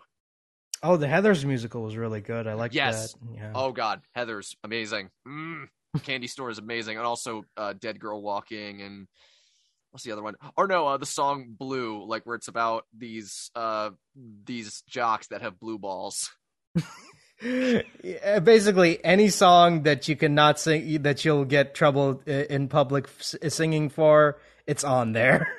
Like my if my college actually took a risk and did like Avenue Q or Book of Mormon, I would have a lot of respect for my college. Because they well they they did a Young Frankenstein one year and there's a there's a song called Please Don't Touch Me which is sung by uh Fr- Frankenstein's fiance and there's a, a section of the song where she sings an ode to her breasts and they cut that whole section out from the music from the from my college performance. And I was like no that would have been so funny! Like it would have been so funny but they cut it out because it's a college performance. They they probably wouldn't do avenue q either because they wouldn't do uh they would not be able to sing uh um the internet is for porn because that would be they would get flagged so quickly for that. Oh oh avenue q that was that's the one with the puppets right? Yeah yeah. Oh mary faber was in that. I had her on the show. She's great. Yeah. Oh my god that was yeah mary faber was i, I think she was a she she was kate monster actually wasn't she? Like in the yeah yeah. She's, Yeah. she's she's a phenomenal puppeteer. Yeah, they were everybody in that show was great. And that was actually something I did want to get into at some point uh before VO was actually puppeteering because I did really admire Jim Henson and the Muppets and stuff like that. Like I I saw a whole documentary on Defunctland about uh the about Jim Henson and his history with making all these uh puppets and stuff for years. He was amazing puppeteer. That's another thing is a passion of mine is uh theme park attractions and stuff like that. Really, really Okay, love, uh, seeing as you brought up Defunctland, that Garfield episode, man. I still haven't seen it. Don't spoil it yet. I still need to watch that oh, it is, it is. Oh, fuck. I- Fucking hell. it's I, I- I love this history about theme park attractions because I used to go to I went to Universal multiple times um in my life. Like I think I went uh a total of like maybe five or six times. Let me see. I went when I was six, uh as well as to Disney that same year. Then I went um when I was ten, when I was uh when I was twelve, when I was uh 17 and then when I was 19. So I've went a total of 5 times like over my life and it gets better every time you go. Um and I always was interested cuz I would go on some of the attractions, like especially the ones with animatronics and the way that some of these have evolved like the, a lot of them have gotten really better over the years especially for the newer ones but some tend to also be a little dated and they kind of are deteriorating slightly like the Jurassic Park one is a really good example. They the the ones on that ride are just like they're also in the water, so I think it's causing them to deteriorate. Like it's apparently from what people have told me, people have this fear of submerged machinery called submechanophobia, and when they see like a lot of these animatronics in the water and some of them are like deteriorating, it like it causes like fear. Um, which I can't blame them because they do look really, really terrifying. Oh, have you seen Um, what happened to the Stitch animatronic? Oh, I saw like the the thumbnail. I'm like, oh, that's actually something that okay. So I I never went on the Stitch ride, and I didn't go on the previous ride, Alien Encounter. But I'm so mad that they replaced it uh, because Alien Encounter was so much was so cool in the fact that it made use of um the the seats had like these little speakers and sort of headphones that made it feel like you were in the like the alien was like like touching you and stuff. And i understand like they had to get rid of it because like parents like uh like park guests like said that their kids would be scared of it and all that. But i also know um there was a bit of a controversy with the um one of the actors who was in the the pre-show uh he was the Oh, he was uh, the- what's his face? Um, yeah, he was the the the principal from Ferris Bueller, and it turned out he uh was not a very good person, so they had to uh they had to remove that, which really sucks, you know, because like it was a really really great um it was a really great ride, and you know it had a lot of great things, and the Stitch ride itself was I guess okay, but I heard some people like would kind of not re- didn't really enjoy it because they would get off the ride and just feel nauseous because like there's a part where Stitch like burps in your face and it's like really gross. Like the the scent was like just too overwhelming for some people. I mean, Um, eh, I understand like people's com- complaining about it, but like from the footage I've seen, it was a nice animatronic. It was. Oh, yeah, captured it the looked character perfectly, and it's kind of sad seeing it turn into. Ugh. yeah, it looked really. I remember in the in the thumbnail for Yesterworld, it was like all skeletal. I'm like, oh no, Stitch, I'm sorry. Like apparently though, the the alien encounter animatronic is on display somewhere in like a different like I think it's like at Tokyo Disneyland now. They like have a they have a whole animatronic of it, and but honestly, looking at the Stitch one when it was like all um like messed up and everything, it reminded me of like a FNAF for some reason, like the the really deteriorated animatronics in FNAF three. That I don't know. There was something uh really frightening about that. I I can't remember what the name of that one animatronic was. I think it was called uh something. I I don't I haven't played FNAF in a long time, so I don't really know. I don't. Um, I, I'm not a fan of that franchise, so I wouldn't know. I mean, it's it's actually pretty cool that they incorporated VO work into it. I know um one of my my my friends, uh, Devin Lauderdale, he's in the new uh FNAF. I think in Security Breach. He's uh the the Gator who plays guitar. Um, God, I would I would kill though to play uh in a in a FNAF game, but I, I hear they only cast through the pay to play sites. So um you have to really really jump on them because they're very fast. Uh, but yeah. oh, all I know about that that franchise is the um fan art and um yeah. yeah. my my exposure to it was actually not as much through the fan art as more of it was through um the creepy pastas you know because there was a lot of people um yeah uh i remember like yeah yeah i I- remember um seeing a lot of these uh things about the the lore and the whole the bite of 87 and all that there was something really really cool about that to me especially as a horror fan. Like I really enjoy that type of uh content. Um, and God, creepy pastas. I used to read so many of them when I was in high school. Um, and especially when you when you're in the basement and you like because my you can turn off the lights down here. If you turn on the TV and like you listen to the narration and you turn off all the lights, it makes the experience so much more frightening because you actually feel like you're in the moment and you feel like something's going to happen.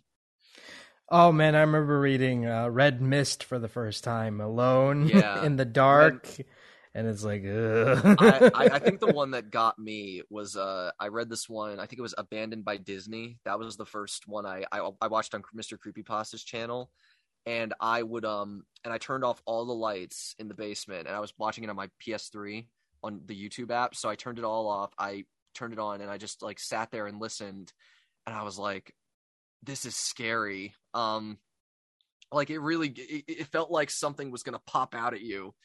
Um, but also uh J- Jeff the Killer was another one which I I, I saw uh Tat's top videos like they did top 10 n- non uh, gaming creepypastas. This is like back in 2013 and um there was a scene where it shows like a I guess a scene from the the episode where Jeff becomes great makes the glass go smile and everything. And like they had like this artwork of someone like a, a cosplayer who was like doing it. And the look of that for a 15 year old me because I, I saw every horror movie under the sun but that freaked the hell out of me. And i was like and i remember my cousin was over i'm like and i was like god damn that's freaky! Like i was like i was terrified. I just like wanted to i just wanted to run away.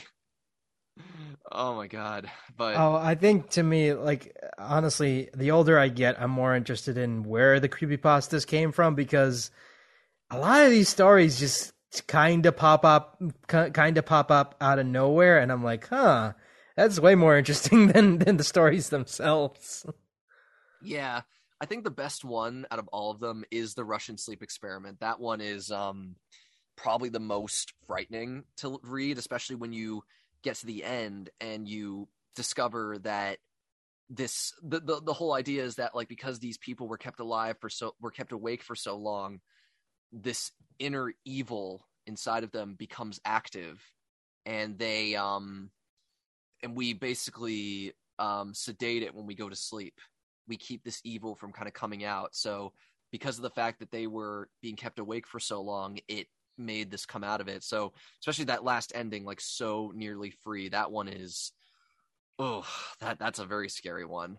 Um but yeah, there's that, and honestly, now I'm just thinking about that Garfield episode because I really got to see it now. Like, I'm just gonna ask: Is it scary? Is it really scary? No, it goes in a direction that's um really, really odd.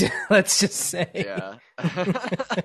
I mean, God, there's so many episodes are really, really fun to watch. I, I like watching the history episodes on like troubled history of films and stuff, especially about uh the making of Willy Wonka and the Chocolate Factory. But and it's and it is funny that like the the movie itself was filmed in Munich, you know, because they of the because of the fantasy aesthetic and everything, and they didn't set it in like a particular place. And I think that really worked to the advantage because the the the book itself didn't really have a a set location. We could assume that it was set in England, you know, because Roald Dahl is from England.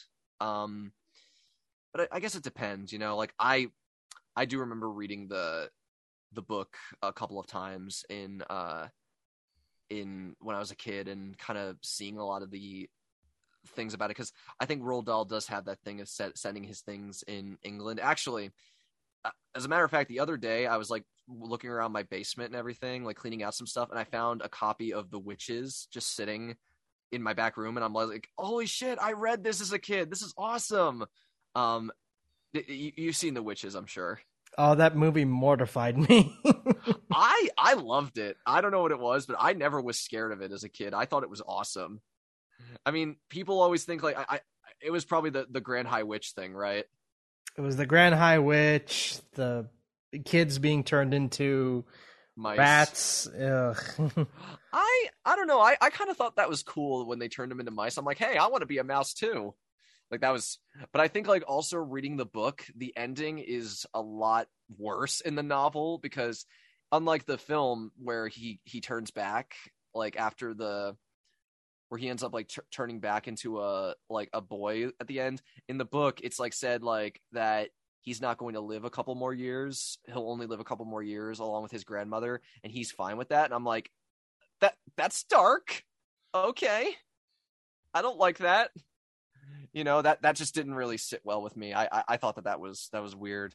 Although I did I didn't I haven't seen this the new film yet, but I'm kind of I kind of don't want to because I've heard like it's just not that great. Um, but also apparently they they got Kristin Chenoweth, the the queen of Broadway, to play like an, one of the mice who I guess is like in a subplot is like one of the other like children that got turned into something. I'm just like, uh, I'm not gonna do it. I don't know. I when you're when you're when you're like when you see one of the originals and you're so used to it, it's like, eh, I'm gonna I'm gonna stick with this one. I'm fine. You know? yeah. Um, but I will say Anjelica Huston was amazing as the Grand High Witch. Definitely one of the uh the best performers I'd seen. Uh, I mean, really, I mean, really cool person. I mean, as you know, watching it as an adult now, it's like, yeah, whatever. I mean, because you, you, you, you know, you're older and you see the cheap effects for what they are, and it's kind of like, yeah, this isn't scary. But like uh, when you're like a kid, it's like, oh boy. I think, yeah, and- and that's why I feel like practical effects do age very well, in my opinion. Like I've always felt strongly about practical effects in movies, especially, and this is why I love animatronics in movies because they are so effective in eliciting a kind of reaction from you, and also when you practical effects, they look real. Like I could watch a movie that had animatronics and stop motion. I, I remember making a post on Twitter where I said, Hey, Hollywood, make a movie that incorporates all practical effects and stop motion animation. No CGI allowed. Like, I mean, I dare you. And I'm like, and a lot of people were like, I don't know. But like, but Patrick, they need to, they have to use CGI so they can make money. Otherwise, they're not going to afford their fancy yachts. And I'm like, fuck the yachts. Like, just have, we don't need the yachts. What about artistic achievements? You know, like that.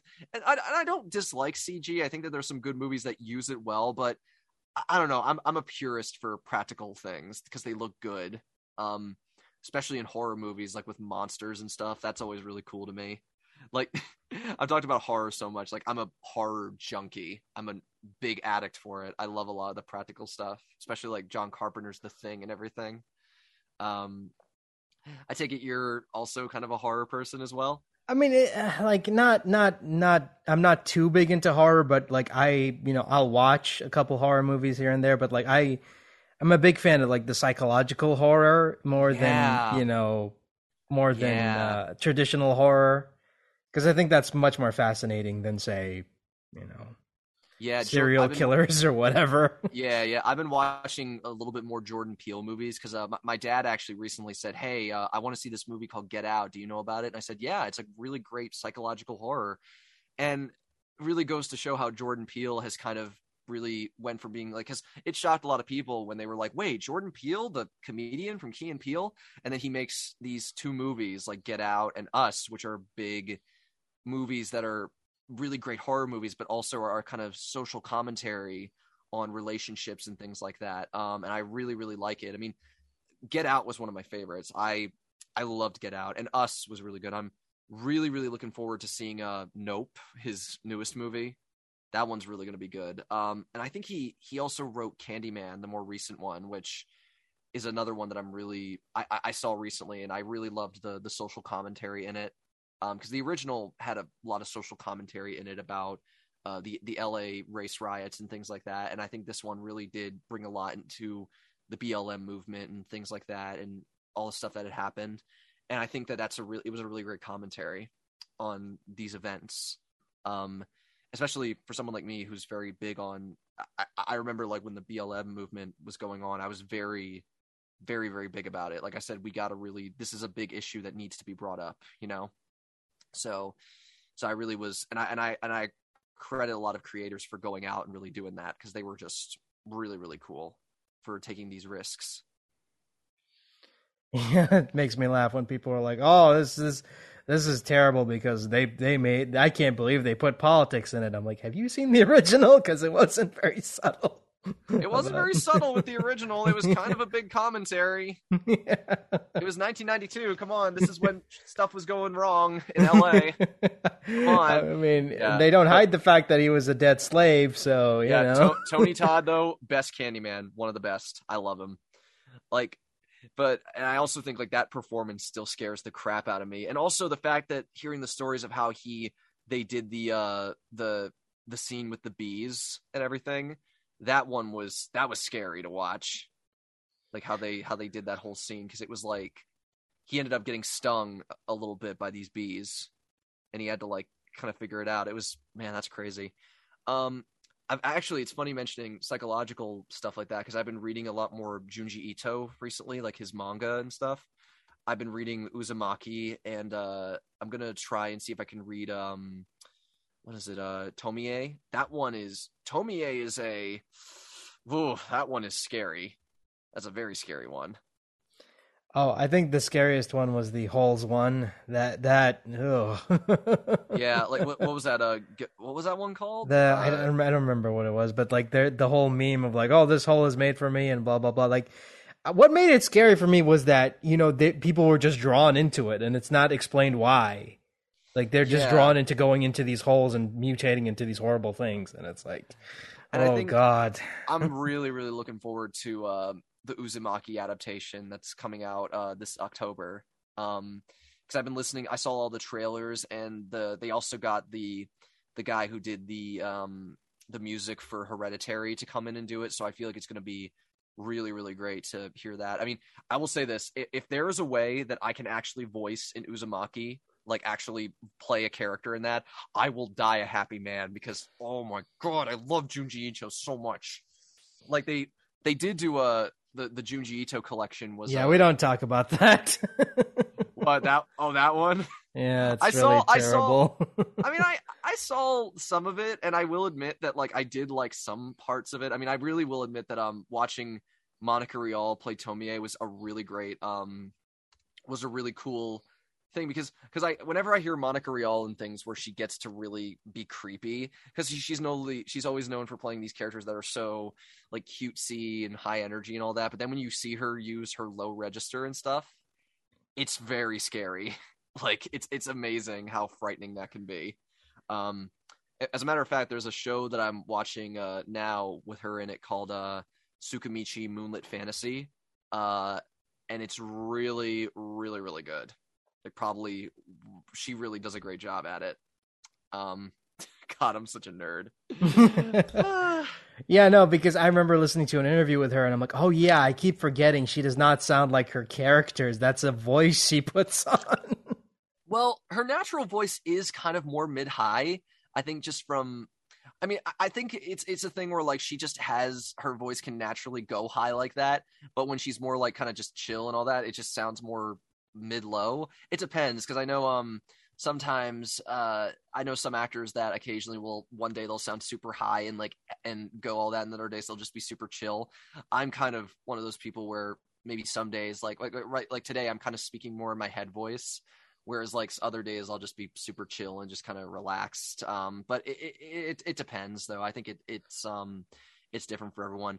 Actually, I I met Monica Rial at a con two years ago, like right before COVID, and she was awesome. Probably one of the best uh, people. Like her and Jamie Marchi were there, and I remember asking her. There was one anime I saw. It was actually one of the first I watched called Noir. It was done by ADV, and we were talking about creating that character and she said it was awesome like having to make this character that was so and and saying what we said before like not showing emotion and kind of keeping it in this really quiet place while trying to make, make it make it grounded and everything that's a difficult thing to do and she nailed it and also Jamie Marchi was talking about creating the the Ente Isla language for Devil's a Part Timer, which is another one of my favorite shows. God, I can't wait for season two. Uh, um, but yeah, that that was a really great con to go to. I I really want to start going to cons again. Uh, I I want to I really want to start going to cons as a guest. That would be cool, so I could sell prints and stuff. well, you got to build up that resume, boy. I know. I mean, well, that or I have to sign with a with a talent agency that'll uh that'll get me uh that'll like send me to cons. Uh, but it depends. Um, I know there's some that like do have like I think um AJ's uh agency CESD does have con appearances, and then there's others that um I don't know if they have con appearances, but I know they do have like some places they have some like uh avenues that allow you to appear at cons. Um, I know that there are like specific people that you can contact for for like con appearances, but you got to be signed to with them. So I kind of I don't know. Yeah, or you you're only signed with them for con appearances, but they just do that. They don't handle VO yeah, appearances. Yeah, yeah. I know, like I know, um, yeah, I think uh, what is it? There, there's one called uh point of contact booking or POC booking, and I know Chris Hackney, uh, Erica Lindbeck, and a couple others are signed with them. Uh, they handle a lot of their appearances. Also, uh, one that I, I know Kira is signed with is um Epoch, I think is what it called. I'm I'm not sure. There's a lot of them, but that's definitely a, a goal is to be able to appear at cons as a guest because that would be really really cool. Because I've heard stories of people who they get to travel and they get to go to all these places in New York and Florida and stuff like that. It's really really cool. Um, yeah, I I think it'll be uh, it's been really really really good. Uh, Also, that's how you make your money back because anime doesn't pay that much. Unless you do commercials, but I'm sure a lot of us are gonna. Well, that's and I remember Marin Miller uh, spoke about this as well because they and their husband Martin would go to cons a lot, um, and they said that that was like a part of their income was doing anime and then going to cons and. Then when COVID happened and they couldn't go to cons, it was more difficult. I mean, and some of them are doing more. Um, they're doing a thing called Streamily now, where they sign prints and they sell those like online. Uh, and I hear like that's another avenue. I, I don't know a lot about it, but I know um some people have been doing it and it's pretty profitable. Um, it does sound cool though, honestly, like how they how they work with that. Um, but I don't really know how it works to be honest. Yeah, I mean, you just, you, I, I would, um, I would, uh, you know, if you want to get into that, I would advise you to contact the people involved in that because I, I don't, you know, not affiliated yeah. with anybody in particular. So do not say yeah, I'm trying to yeah. shill something. yeah, I gotcha. I'd have to look into that. Um, I remember like seeing uh Amelie when she was doing, uh, I think it was, yeah, yeah, it was uh, Dress Up Darling, and she was signing these prints for, um, for, uh, I think it was it was for uh, Marin uh, for uh, Dress Up Darling. Uh, they did a lot of. She signed a lot of prints for that character. Uh, that's a really great show too. Dress Up Darling. I recommend everybody go watch it because it's so fucking good. It's so good. Mm. I I love like the the idea like of how because I've I've never done cosplay, but I've heard like stories of how it can be very. It's a lot of work and it can be very expensive, but people will go all out to appear as these characters, and I really admire that that they managed to pull that off. Oh man, Emi Lo has like I don't know a billion yeah. cosplays, and I'm like, yeah. Emi how do you is... find the time? I don't know how she. I don't know how they do it. I think like Emi is also, from what I understand, Emi also Emi works very hard. I know that because they. I mean, because they they do con appearances. They are, are signed with CESD, so they do like commercials and stuff like that. They do anime, and they have to sign all these prints. Like, God, I don't know how they do it. And they just got married recently. I saw on Twitter, so I'm like, damn. They they they work really hard. I can tell. yeah, because when I had them on, I, I asked like, how many cosplays have you have you done, and they're like, I don't know, two thousand or so. I I remember um seeing uh, i actually remember like I, I did a post uh, a couple i think it was last summer where I said let's show some respect to the actresses that can do mid low voices. Because like eh, nowadays in anime there's kind of a push for people to have the more high like squeaky ooh woo type voices. But emi and and I remember emi commented on my uh, post saying I naturally have a mid low voice and I tend to but I don't really get cast for it that often. I tend to always play in my high register which is fine but I always but I kind of miss like being able to like uh to do like my natural voice. I'm like, I've heard and I've and I've heard her voice. It's like, God, she sounds so good. Like we need like we need to get Emi like into more some more like mid low parts, you know? Because like yeah, because she's so good. I was shocked because I I knew her as um, Kate from uh, Shadow's House, and we we talked about that when she was on the show. And I was shocked that she sounded nothing like Kate from Shadow's House. I'm like, okay. Yep. Yeah. It's like, yeah, it's it's really but I also think like it, it's because of that demand that people have for the the high voices that sometimes the the mid low ones get a little kind of shafted. like I, but that's the thing. I, I love actresses that can go very low, um, because I think that that's a it's an underappreciated voice type. Um, and that's why when I watch like characters like uh like Erza in Fairy Tail or um actually just a minor thing like Jessica Rabbit in Who Framed Roger Rabbit, I'm like, why can't we hear more voices like that? Like that's so cool. Um, and I do know it, but it does shock me though when people can do those voices like go super low and then they can go super high. I'm like, where did you go to school or what, did you train with somebody or is that just how you naturally sound? Because I'm scared. like that, that's very scary. That's yeah, very scary. yeah. Because I, I know I've talked to a couple actresses who are like, you know, I can't go too higher because I'm you know mid low to really low, and I sometimes wonder, like, man, how how good is like Grey DeLisle? you know, like how good is she Grey- that she's that she's able to go really really high or really really low and just not lose any eh, like anything. well, she is a singer. I know that. So I think a lot of the her vocal training kind of helped with that as well. I know, and like I said with me, I well, it's funny when I when I first started uh, doing VO work. I remember um, I I had this really because I, I went to an all boy Catholic school, and unfortunately, toxic masculinity is a really big problem in those kind of schools. So, and I was, and I kind of always had a problem with like masculinity as a whole. That's one of the reasons why I've started to shed it because gender conformity is for squares, like pants. if you know what that quote's from, uh, you're you're a good friend. Uh, but but um, but I remember like I I tried to put my voice kind of lower, and it was like it sounded a little something like this. Kind of had this weird sort of sound to it. And then when I got to college uh, and I started taking singing lessons, I started to kind of shed it a little bit. So and I started embracing my more higher kind of voice. So now when people hear me, they're like, "Oh, okay, uh, you, you- you don't you sound a lot different than I used to know, than I remember in high school." I'm like, "Yeah, because I stopped trying to be overtly like masculine and shit, and I started embracing who I was." And and and I think it and it, it feels good to be able to do that because I'd rather be myself than not uh than put on a facade, you know, and that's always been a big thing. Uh and honestly like I just like hearing because I, I go back and hear some of those videos that I did in high school and I'm like shit what was wrong with me back then I sounded horrible like Jesus like I, I did a video where like I, I think I did a narration thing which oh god I remember what it was. So I as many people know I quote SpongeBob religiously because that is who I am and I'm and I'm not sorry about it.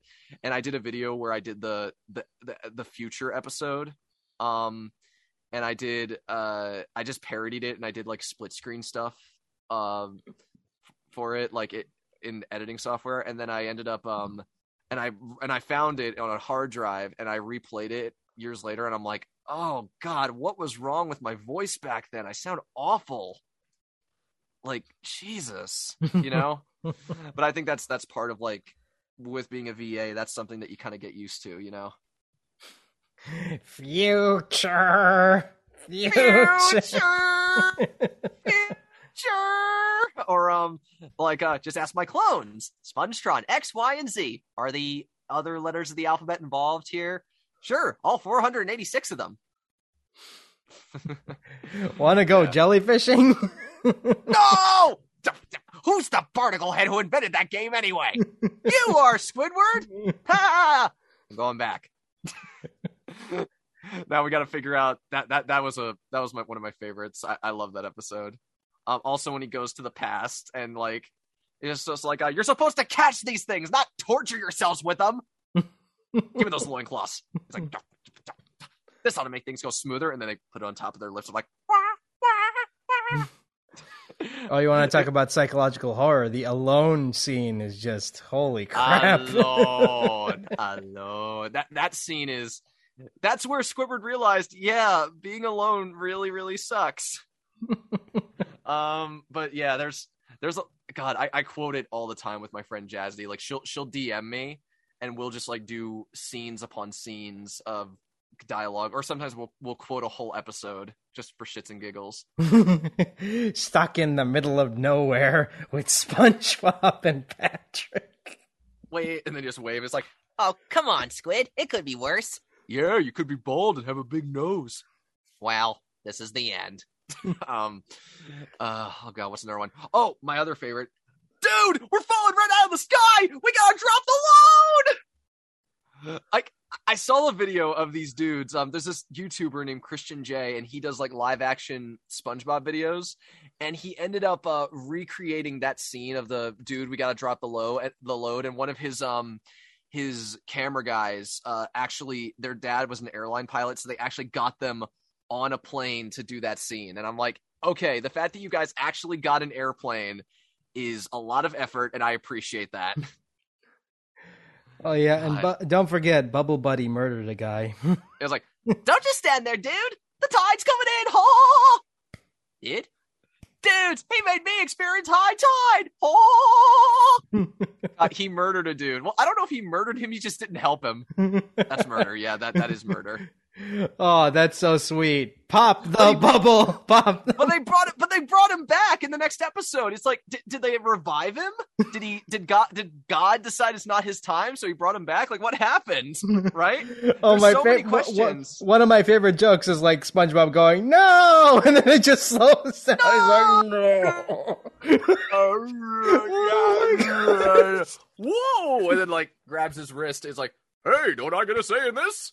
or um it's funny i what because i've done some streaming and i streamed uh battle for bikini bottom and i remember like uh oh god it was uh the where we see because bubble buddy helps you with all these new moves and he says uh you're going to need some new bubble moves if you're going to journey to the ninth dimension and defeat the giant monkey man and i'm like just those references are so funny like Oh, I, I, I want to think. defeat the giant monkey man and save the ninth dimension Oh, I think one of my favorite quotes is, and I quote this a lot, is like, uh, "And if and if one thing goes wrong, I'll have your rear ends cut off and mounted over me fire." Well, he can't really cut off SpongeBob's rear end because SpongeBob doesn't really have a rear end when you think about it. Like Patrick does, but SpongeBob doesn't. I mean, they they they do show that in the fantasy sequence. So There's what's another one? Oh, my other favorite. Like, come on, you know, I Wumbo, you Wumbo, he, she, me, Wumbo. Wumbo, Wumbo Wing, you had me Wumboed, Wumbo Rama, Wumbology, the study of Wumbo. It's first grade, SpongeBob. And I know those phrases because my friend Nick did a entry for a, a voiceover contest, and he actually figured out the the quotes. And then of course Squidward's like, I wonder if a fall from this height would be enough to kill me. it's not working. Have you tried sending it to one? What? Turns out that was the way to do it. and then uh they just beat the shit out of SpongeBob on the inside. Like like uh, now I have to walk five miles to go to the bathroom in my own home. It's like, and I need an elevator to climb one stair. Like, and then, jeez, and then they sh- shrink all of Bikini Bottom, but yet Plankton's the only one still still like tall. Oh, I I think one of my favorite quotes is like, and no one quotes this a lot. Whereas, where an orderly comes in, and he's like, "What's going on here?" And, and Mermaid Man's You like, "You make kiss us the the bride." bride." da, da, da, da. It's like, did you reunite our heroes? No, but I'm married. Like, wait, I'm like, wait, so Mermaid Man's a minister now? what? I don't get it. Evil, evil. Evil. It's like a, evil, evil, evil, evil. Or um, it's like, now it's time to come out of retirement. There's evil afoot. Evil. Where is it? there it is. Or um, it's like, and then opens the briefcase. Donuts. Oh, brother. um. God, there's so many episodes I could quote for hours. Like, but- but we'd be, but we'd be here for like. Oh like, yeah, and we, and I'm looking at the time, and we got to wrap this up, unfortunately. Yeah, So yeah. we uh, went we went pretty far, but that's yeah, yeah, I- yeah. this is fun. I love yeah, this. yeah. Um, before we get before we get going, uh, what can what what are you currently working on, and can you uh tell tell people where to find you online? Well, I am working on some stuff, uh, but I can't talk about it because you know, got to respect the NDAs. Uh, also, uh, have been doing some other stuff, like uh, have been getting into some uh, uh, streaming and some doing some more YouTube covers. If you guys want to find me on any kind of social media, you can find me at uh, Patrick Mealy VO on YouTube, Twitter, uh, Facebook. Uh, I don't really use Facebook, Instagram. Uh, you can also find me on Twitch at Patrick Mealy. And uh, yeah, I mean, if you guys want to follow me, go right ahead and hope to see y'all there. It'll be awesome. All right. Uh, thanks so much for taking the time off to do this. This has been a lot of fun. And if you ever want to come you. back, you know where to find me. Absolutely. This will be great. I can't wait to see this when it goes up. All right. Take care. Bye bye. All right. Thanks, Abdullah.